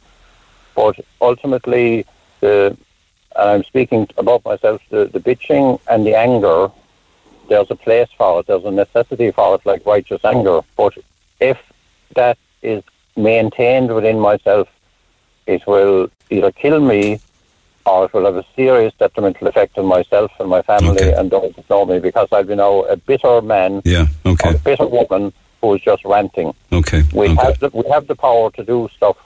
We need to recognise that and move into that space of Okay. responsibility ourselves. Okay, thank you, Dan. We'll come back out. That's all. That's all very well and laudable, but in a real world scenario, how people can do that when you know you can't magically change the bottom line on a bill. Uh, but I appreciate your thoughts all the same. Mind your mental health. One eight fifty. Sorry, oh eight fifty. Oh eight one eight. I should say. Oh eight one eight one zero four one zero six. Pick up the phone. Back after eleven. I'm Lana O'Connor. Red FM News is first for local, national, and international news, and you can stay up to date by tuning into our hourly news bulletins or by clicking on redfm.ie. New year, new number for Neil. 0818 104 106. Um, it's all. It's always great when you can have texts and calls and people who can relate to real life and their own experiences. When I Colette says when I got paid last week, I put the budgeted amount into my car in diesel. Uh, today, Wednesday, as in yesterday's program, uh, I've completely run out of diesel. My son's school is 35 kilometres away from our home, and my work is another 15 kilometres the other direction. So today, Wednesday, he could not go to school because I couldn't get him there. I have run out of fuel. The conversations you were having uh, about the prices getting higher and higher to come is scaring the life out of me. The diesel and ESB and heating costs going up is stressing the life out of me. Sorry I can't talk because I'm in work and I'm embarrassed that I can't provide the way I've been able to for my children up until now. Well, that's the point Dan Arnold was saying with regards to the stress and the anxiety and the worry and the anger in your life because of this and how do we control that so it doesn't actually make us worse. I know it's a, it's a tall order. It's a difficult task. Pump prices go up twice a day for the last few days. I don't understand this because stations don't fill up twice a day or even once a day for that matter. It just needs to stop. This is typical of this government. 15 cent off diesel and it's gone up to by 15 cents tonight. I'm self-employed. Uh, and all my life, I hate this kip of a. I've been self-employed all my life, and I hate this kip of a country. As we, the middle class, have to pick up the tab all of the time. It's very simple. Every self-employed person, hauliers, fishermen, um, tradesmen, farmers, down tools, spend time with your family and send out a fast message to the clowns in Dublin that we're sick of this crap. I never believe in blockades and protests. Um, uh, just stay at home for as long as it takes. Uh, and just one or two more then, um, including. Uh, but uh, oh, these are these are Ukraine related. Actually, I, I, know I won't be very popular for saying this, but I'm not at all happy with the amount of Ukrainians the government are taking in broken health system, broken um, housing system as it is. Uh, and then others wondering uh, why countries an awful lot bigger than us aren't taking 20 times more than us, like the Germans with a population of 80 million. Um, they should be taking millions by comparison to the amount that they are. So thank you for all of those. Uh, keep them coming. Uh, text 0868 104 106. We had other conversations on air yesterday as well, including um, Tommy and Sarah Gray's predicament living in a mobile home with seven children. Uh, and it's a, it's the mobile home is rotting uh, and the facilities they have are shocking and many of the children are sick and they had been in temporary accommodation. The children loved the temporary accommodation, but they have to be out again on March 28th and go back again to the mobile home down in Little Island. There was a big response to that selection of texts. Living in a mobile home with seven kids may not be a lifestyle choice, uh, but having seven kids is and they expect a house handed to them. Reality checks are required here. But what you're saying, your point is don't have so many kids if you can't afford to rear them. I agree this family should be housed. The conditions they live in is horrendous. But to respond to Neil saying that it is not a lifestyle choice for anyone, having seven children is not a lifestyle choice for most people. And hence most families are not this big as we just can't afford it. This family have seven children. That's their choice, not the council's or ours to deal with. Uh, that's terrible, Neil, how this family from the travelling community uh, are treated. Um, not on, mate, says Rob. President Michael D. Higgins gave a speech about the treatment of travellers. He asked if anything had changed since 10 died in a fire in Carrickmines. He said the media needed to recognise the degree of exclusion and neglect that has gone on in Irish society. Uh, one or two more. I had the displeasure of living by a traveller family. They terrorised the whole estate and were eventually put out after years of torture. I can't believe you are giving more of these people airtime. And please tell me, what did um, Sarah or Tommy Gray's seven children ever do to you? I mean, did they ever terrorize you? Children? We're talking about seven children one, at least one on the autism spectrum, and two other very, very sick. And their sicknesses actually come from their living conditions. With regards to dealing with rats, don't use expanding foam to fill holes. It's, and this is again because they're plagued by rats. Mind you, there are people in county, city council and county council housing estates plagued by rats. I think one of the worst slum landlords in the country are councils. Expanding foam is worse the, for rats. Uh, they will tunnel through it, and it's great heat for them. Expanding foam helps them thrive. Concrete is the only thing to block up holes to keep out rats. Selection of text. Back to the phone lines we go. Rosemary, good morning. Good morning, Neil. How are you? Uh, you're torn on this story regarding a family and seven children in a in a in a a mobile home that's literally rotting and falling apart. Are you? Yes. Why? Uh, well, I'm thinking about the kids. I'm not focused so much on the parents. Um, I actually didn't know that they were travelers, so that doesn't matter to me. It, it, it, all... it, usually is travelers, though, if they're living in mobile homes full time and rearing families. True, but if you can hear from my accent, I'm not from the south of Kerry. I gotcha. Um, I gotcha. I'm American, but I've lived here for um, seven years now. And so this is still stuff that I'm learning about, but um, I just think that children should be able to have a nice home that's warm, no mold, no rats, and they should be able to be housed properly. But at the same time, you know, I own a restaurant in Cork. My husband's a dairy farmer. We have two kids, and we were surprised to find out we were pregnant with twins. So, you know, we also have to struggle and make choices on how we're gonna how we're gonna do that. Can we afford to get a bigger house? What we need to do, and so I don't expect anyone to take care of us. This is where we have to budget and we have to provide for the two children we have and the two that we're going to have. So I'm torn in saying that I think that the children should be looked after. But at the same time, I am of a like mind with a lot of the, the people that commented. Yes, and a lot of the comments actually did hone in on your life circumstances on the one hand and why you would have seven children. I mean, I personally couldn't do that. I, I, I'm business is closed after these twins come. You know, four is enough for us.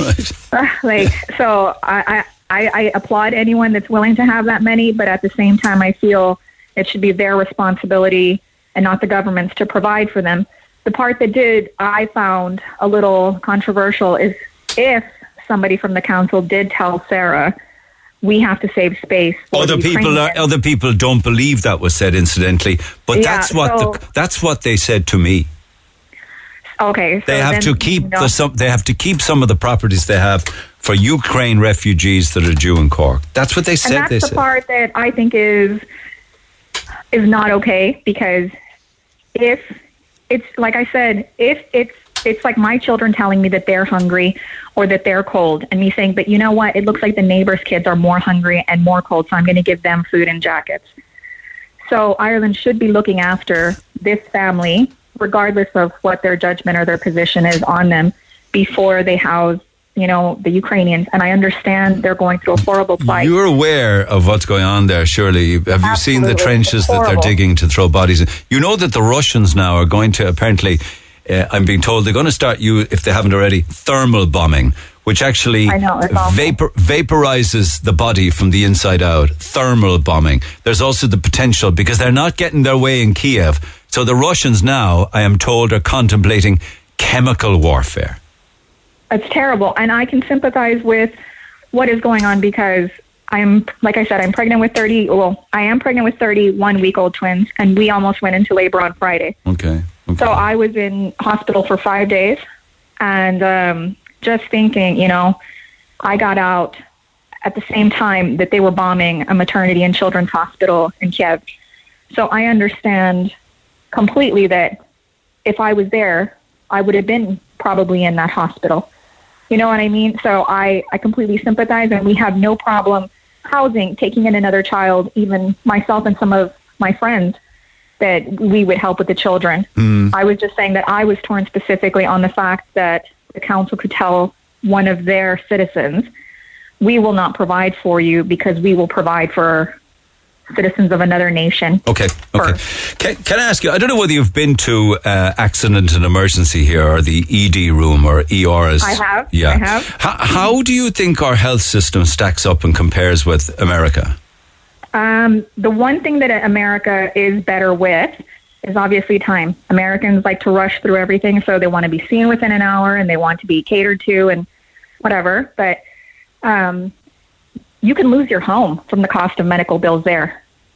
And here, you know, I've had a knee surgery when I, I tore my meniscus. I've had one baby and I'm on the way to have two more. And I've never been treated better. You know, I understand taxes are high. I understand that this country has a smaller population now than it did 100 years ago because of the famine and all those things. But I think your medical system, aside from taking too long and the trolley troubles that you guys have had, the medical system is quite good. And I, I think a lot of people don't appreciate how inexpensive and affordable it is and how I don't think you'll let your citizens die the way There's a million on waiting lists, and uh, it a quarter of the million, like a quarter of a million are children. Yeah.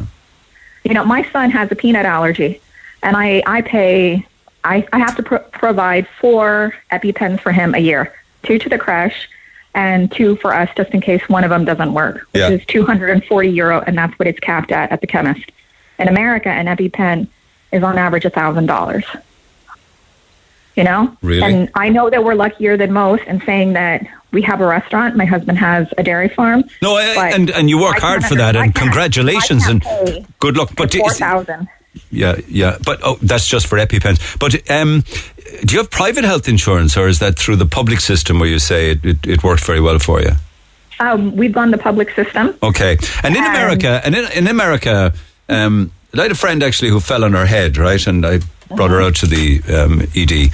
Um, there was people queuing outdoors in the cold, and children in pajamas and what have you, and she was ultimately told that it would be 12 to 13 hours now before she was seen. Um, now, I've spoken with other people on the air who've been 36 hours sitting on chairs. If I fell on my head in, in America and went to the ED, what, what would happen? Um, well, I think it just depends on the location um, because the hospitals are prepaid for by taxes. So I'm I'm going to assume or guess that in the better areas you'd be treated faster if there wasn't an accident, and in the you know the more poverty-stricken areas, it would probably take longer. Honestly, Okay. Okay. so Um, the it- poorest get hurt the worst in America. Yeah. Same. Same true, here. yes. Same here. There's no Yeah, difference in that yeah. regard. Would you have people sitting in ERs for 24 and 36 hours on a chair? no, not there. You wouldn't wait that long. You might wait maybe six, maybe eight, but you wouldn't be waiting the amount of times that you wait here. Okay. Okay. All right. I'd love to get um, um, maybe a, a cross European um, selection of examples how long people are waiting in European emergency departments. In fact, Belfast, Belfast might be a good place to start. If somebody has an accident and goes to an emergency department in a Belfast hospital, how long would they be waiting to be treated? Well, we also lived in New Zealand when my husband was farming there, and the medical care there was amazing. He was um, closing up one of the, the gates, and I think one of the farm workers had thought he'd already left. So he put the tape across the track. And so while my husband was on the bike, he hit the, the tape on his neck. Oh.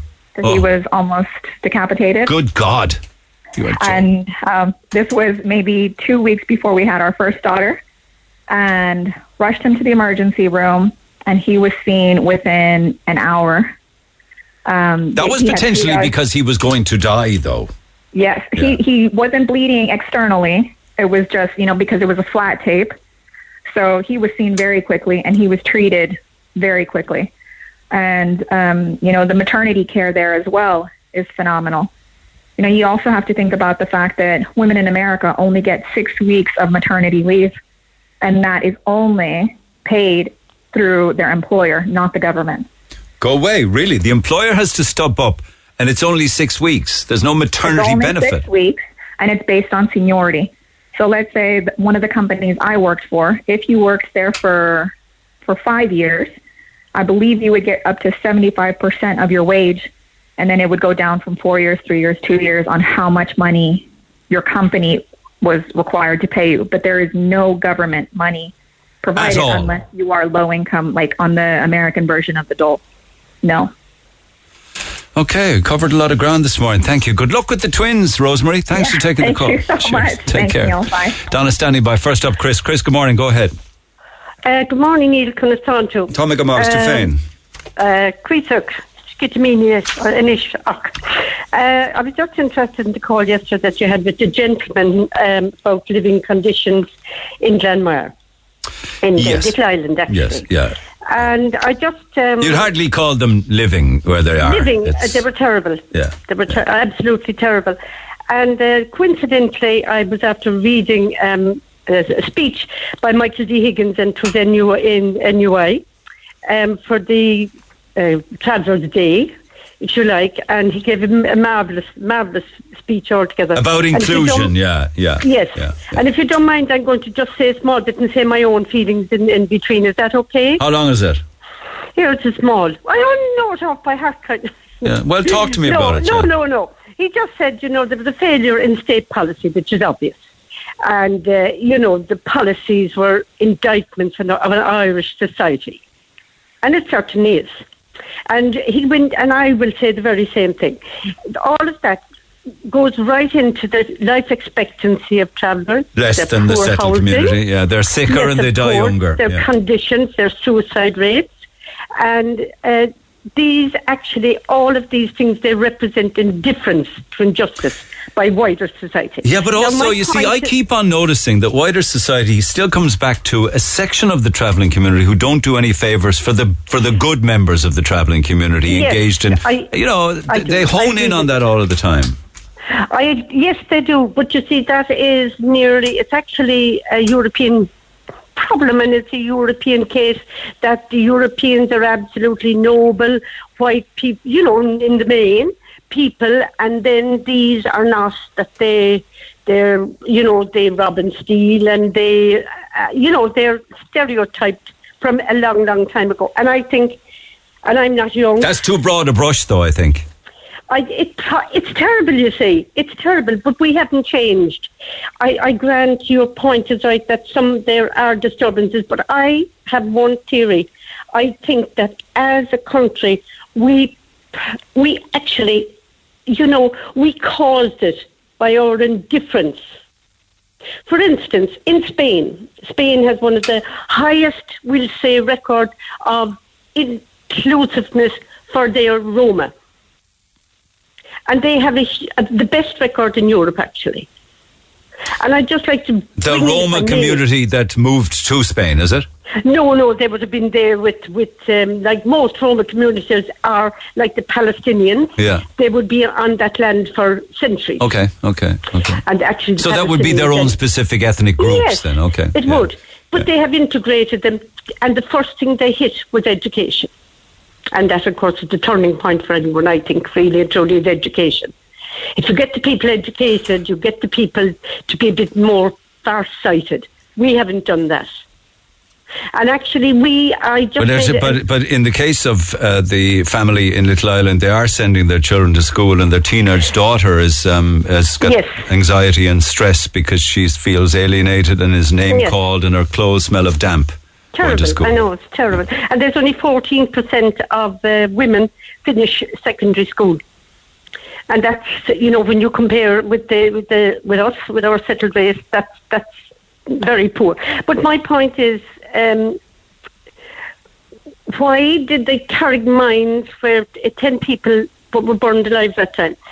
Why didn't that change our way of looking at the travelling community? There was three children killed in that. There was ten adults killed. Why don't we? Yeah, you say why don't we send parcels to raise money for our own Irish travellers? Yes, I would say that. I mean, a week after that happened, they were Okay. refused. In they were refused in, on just a site adjacent to that, for to allow the families of the travellers to go in there. I understand. And I think Uh, that's I- an indictment on our society. And I think, you see, we haven't learned, Neil, at all. And I must say that actually there is a large Roma community in Ukraine as well. We have a, we, but we have Roma community in Cork, and We have, yes, and uh, have. to the best of my knowledge, they're housed. They are, yes. Yeah. You see, that's the point. They're All. Now, we might we might kind of say, well, the travellers are called travellers or whatever the case may be because they like to travel. No, they don't The point- anymore. No, that's those days are No. gone. But the but No, the majority of texts coming back, uh, by and large, are negative. I couldn't afford a house for seven children and to support them, and there aren't many people who could. It's not presumptuous to expect the rest of us. Surely, it is presumptuous to expect the rest of us to cover their bill for seven children. There's no equality in that.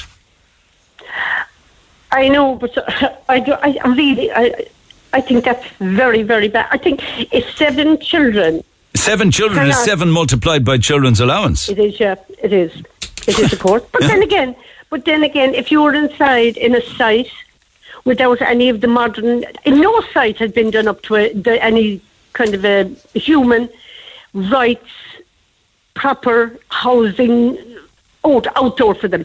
No, none has. Every local authority has sent back some of the expenses. There is no great deal of urgency in us as a people to treat our own a little bit fairer. Okay, all right, good points. Thank you for that, Chris. Uh, by text, this is a BS excuse. Houses and whole housing estates have laid empty for months and years. They should house people of Ireland and refugees. There's plenty to go around. This is a some point that was made at the meeting yesterday, where a council said, or somebody with the meeting at the meeting said to Sarah, "We're keeping houses back for um, Ukrainian refugees." Kathy says, I'm sorry now, but this country needs to house their own on the street. And young mothers looking to have a house of their own makes my blood boil. I feel so sorry for people. But in all honesty, people aren't going to speak out like me or speak the truth. But it's that simple, simple. House the Irish first, uh, not leaving them on the streets because if it was, uh, because if it was us, on the streets. Uh, sorry, the rest of that doesn't make any sense, but I think the general consensus of that text is look after your own first. Maria says, this is not the innocent war refugees' fault either. So I think this post that you put up online is not fair on either the poor traveller family with their children or the Ukrainians. The council and the government should be able to provide for our own and for refugees who, who do not want to come here but have to due to war. I hope this helps this family get some support finally by going on air with you, but no need to play it against innocent Ukrainians who on the 22nd of February had homes and jobs and schools and money in the bank and didn't ever think they'd be walking out or being shot at trying to get to safety, says Maria. More texts and calls after the break. Neil's got a new number. Call him now on 0818 104 106. Uh, back to our phone lines. Donna's been waiting an age. Donna, good morning. Hi Neil, how are you? I apologise for keeping you so long. Um, there No, are so. fine. What's, what's your point? That there are just so many empty properties, so many empty houses. It is Neil, yeah. Like there's a lot of empty houses, and I think we should be more again inclusive. I was very happy to hear the previous callers there. They were with their positive approaches, and they were so welcoming eh, around, uh, I suppose, the situation with the Ukrainians, and again our own homeless crisis here in Ireland. I like. I think we point. To, I, I'm guilty of it myself. Even last night in the comments, we're pointing the finger at the council, the TDs, the Labourers, the government. But at the end of the day, Over what? What we were they? What were they pointing the finger at? I suppose pointing the finger like I suppose what disheartened me last night, um, and this I didn't again. I'm like Rosemary. I didn't know it was around um, based around I suppose family. It was um, from the travelling community. It doesn't matter. You know, at the end of the day, like I want to. My my point was that like what dis what disheartened me was that these people came on and they were assu- assumptuous and judgmental and making comments like, "Oh, she's she's seven children and she expects us to put the bill." people have unplanned pregnancies. Neil. There's many different circumstances, and many different factors that can affect that can affect whether you have two children or seven children. And I just want to say well done to those parents for reaching out for that help because they're the voice of their children. Yeah, they're the voice of their children, look, looking for their human rights. Like nobody wants to be is it not? Is it not fair for people to ask why would somebody have seven children if you can't support them? Um, is it right? Is it it unfair for people to say? choice. It should be. It should be a woman's own choice to have as, as many children. But there are economic woman probably had- consequences to rearing a big family. Oh, I agree. I came from a big family. Neil, I'm the oldest of ten. Yeah. Do you know, I agree totally. And look, I didn't grow up with the best materials, and like, and as I said in the comments, uh, top high brands. But I had a loving family around me, a roof over my head. I was warm and I was well fed.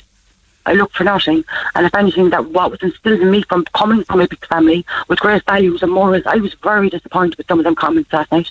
And I just hope my children never bump into people like that, or that, that are so assumptuous, judgmental.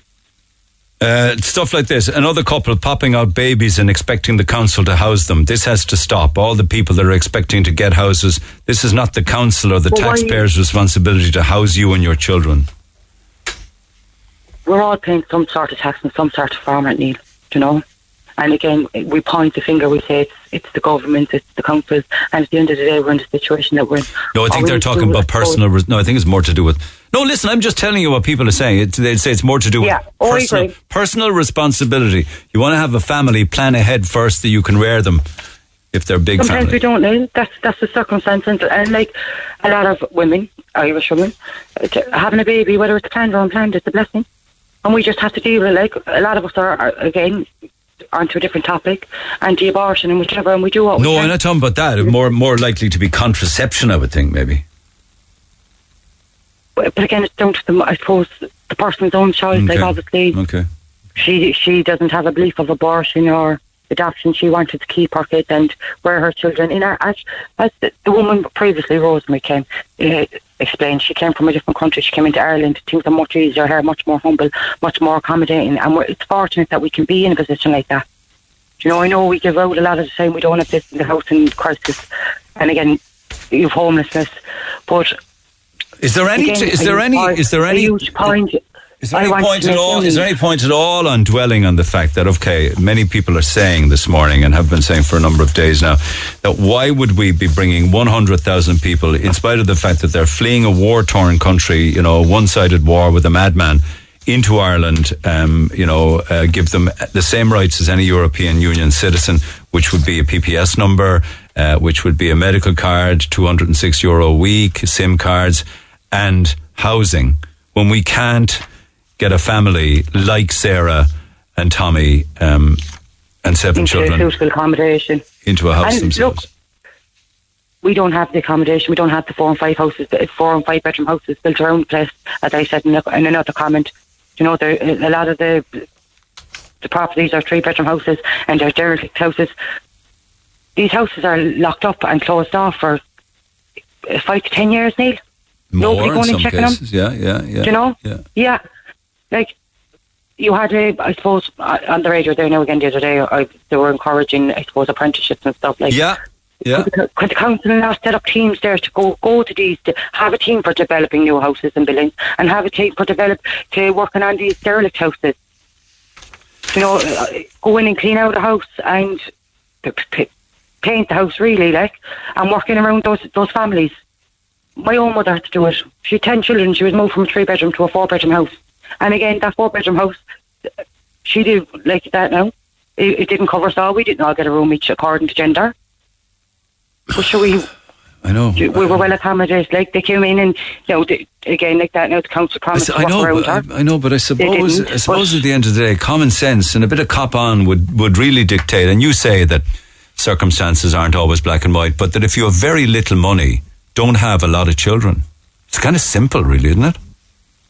Oh, I know well it is. And again, like some of them comments there as well, I assume because they had seven children, they had a lot of money. It, it, it an awful lot to look after those seven children. Neil. Like it's not easy. And I, I, I understand one of the parents there is working, and it's not easy to be sitting at home either, caring for seven children on your own. I know she, I suppose she chose that life, and she's happy to choose that life. But this woman is only look, she's not looking for uh, a luxury home with a hot tub. She's looking for a roof over her head, a secure home where her children can go to school every morning, where they know they're going every morning. They know what friends they're going to meet in the morning and play with in the morning. You know where. they're So is, is everyone in. Ireland entitled to a home then, or is there some are entitled? Is it just some are entitled to it and others have to work for it? Is that the way it's always going to be? Well, uh, that's I suppose he's he's working for it, but I, I feel like even if you're not working, Yeah. if you're not in the situation that Yeah. you can gain employment, you should have some sort of accommodation if you have children. Yes. Yeah.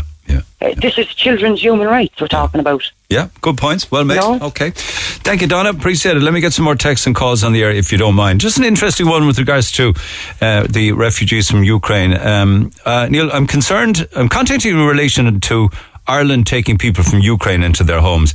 It, it must be hell on earth for the people fleeing their country, and my heart goes out to them. But I have serious concerns. What worries me is the vetting process for the refugees and the people and the people hosting them. Uh, who's to say someone from Ukraine isn't a serious criminal with convictions from housebreaking to sexual assault, etc.? What's to say a family from Ireland hasn't someone in their home for convictions like that? Uh, to date, I've heard nobody talking about doing proper background checks. I firmly believe someone is going to get hurt. All the best, says Catherine, uh, by email to Neil at uh, redfm.ie.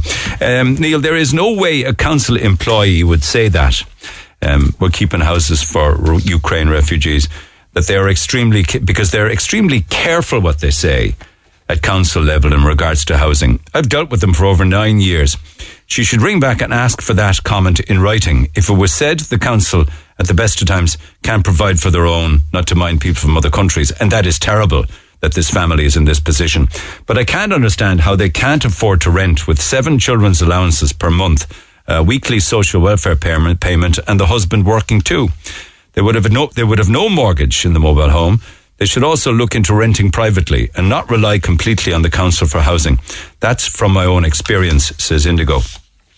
Sure, look, it's every woman's choice how many children they have, Neil. Uh, they would like to have. Uh, is that not what keeps the country thriving? Our birth, our population?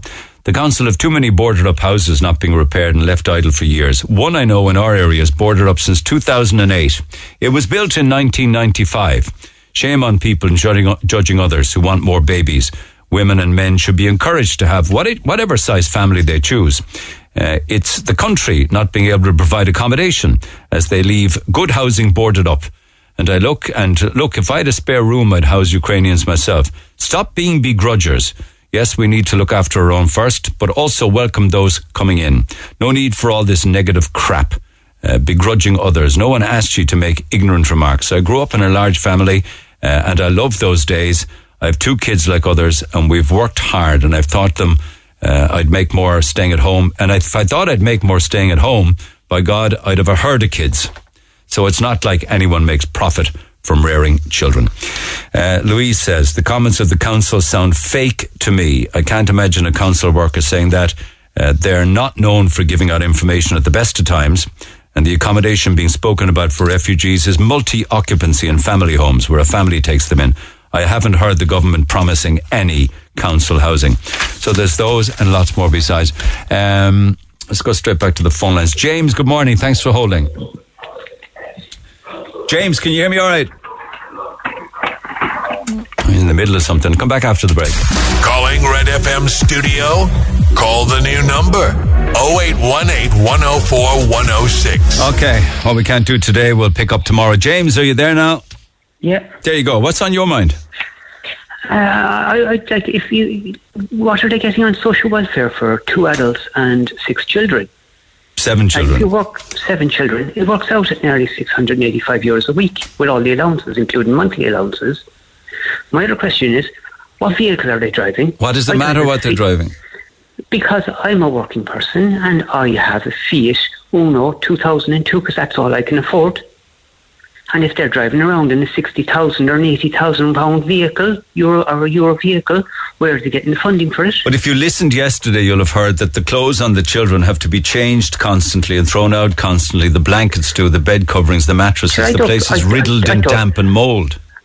Sure, I know. I don't believe that for one second. Why don't you believe bad. it?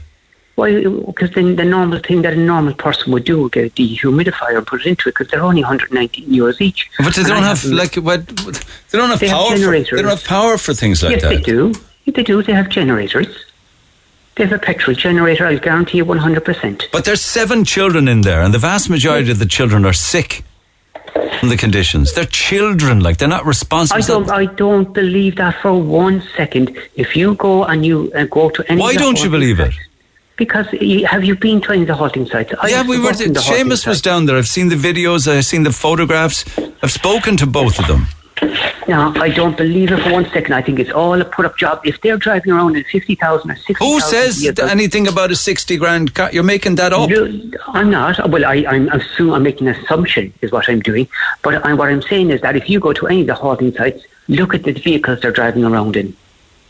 No, I, talk, I, I- don't dispute that. I have seen some fairly, fairly snazzy machines for sure. I have, but I don't. Yeah. I'm talking about a family with seven sick children and a teenage daughter who's trying to get a secondary education, who's bullied because she smells. Have you, have you seen reports that they are that they're sick?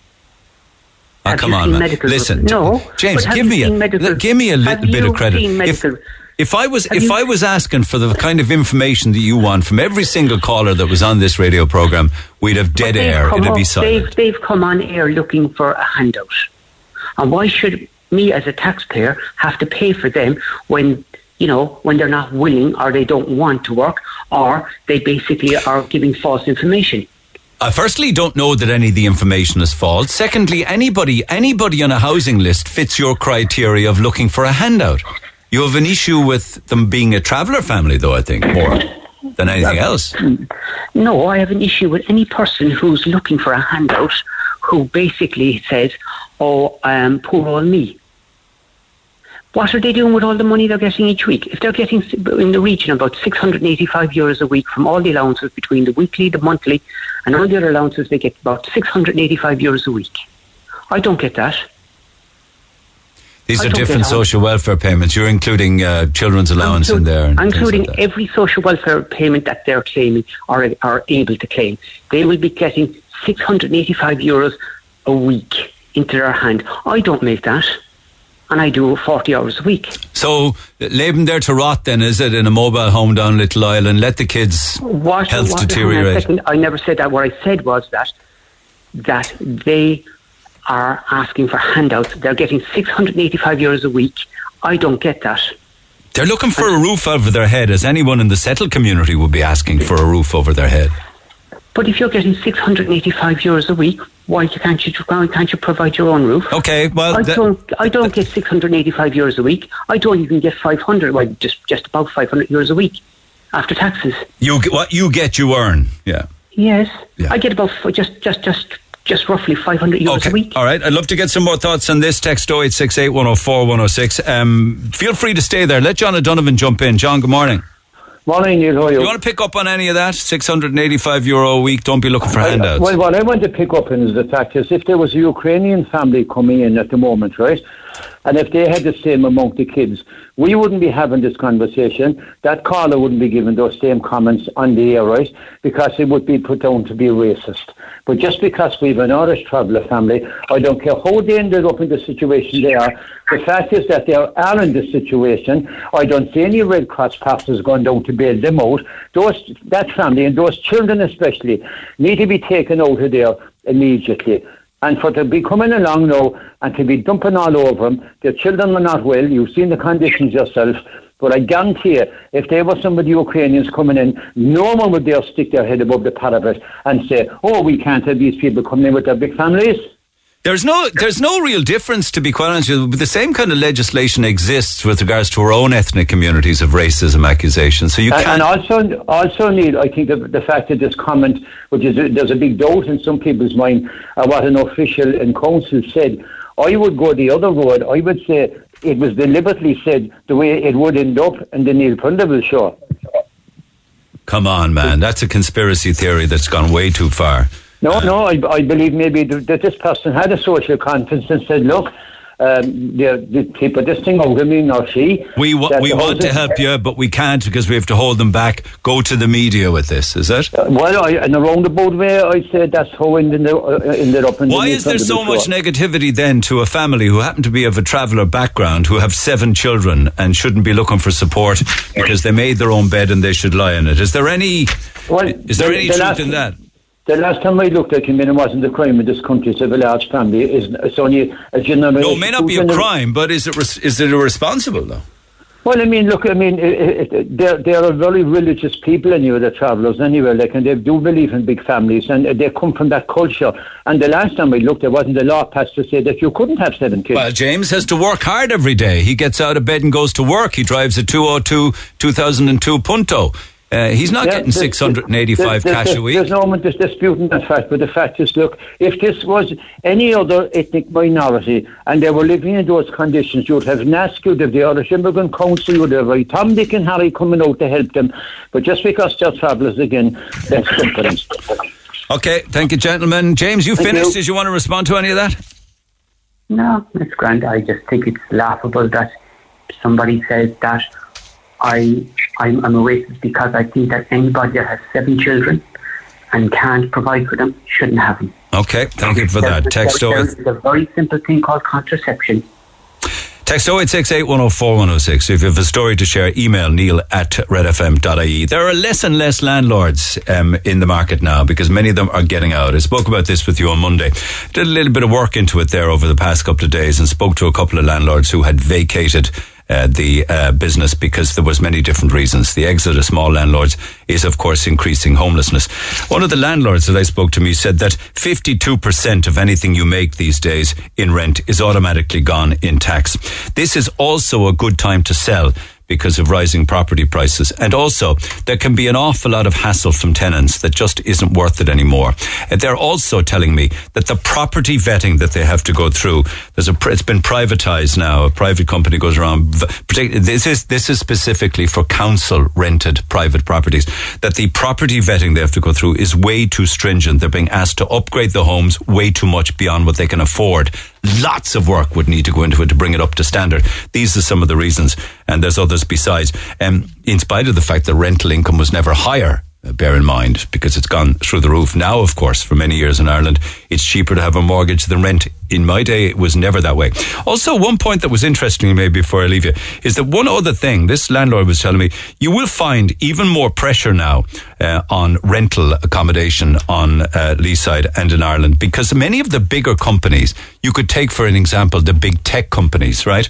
Say Apple was the example given to me.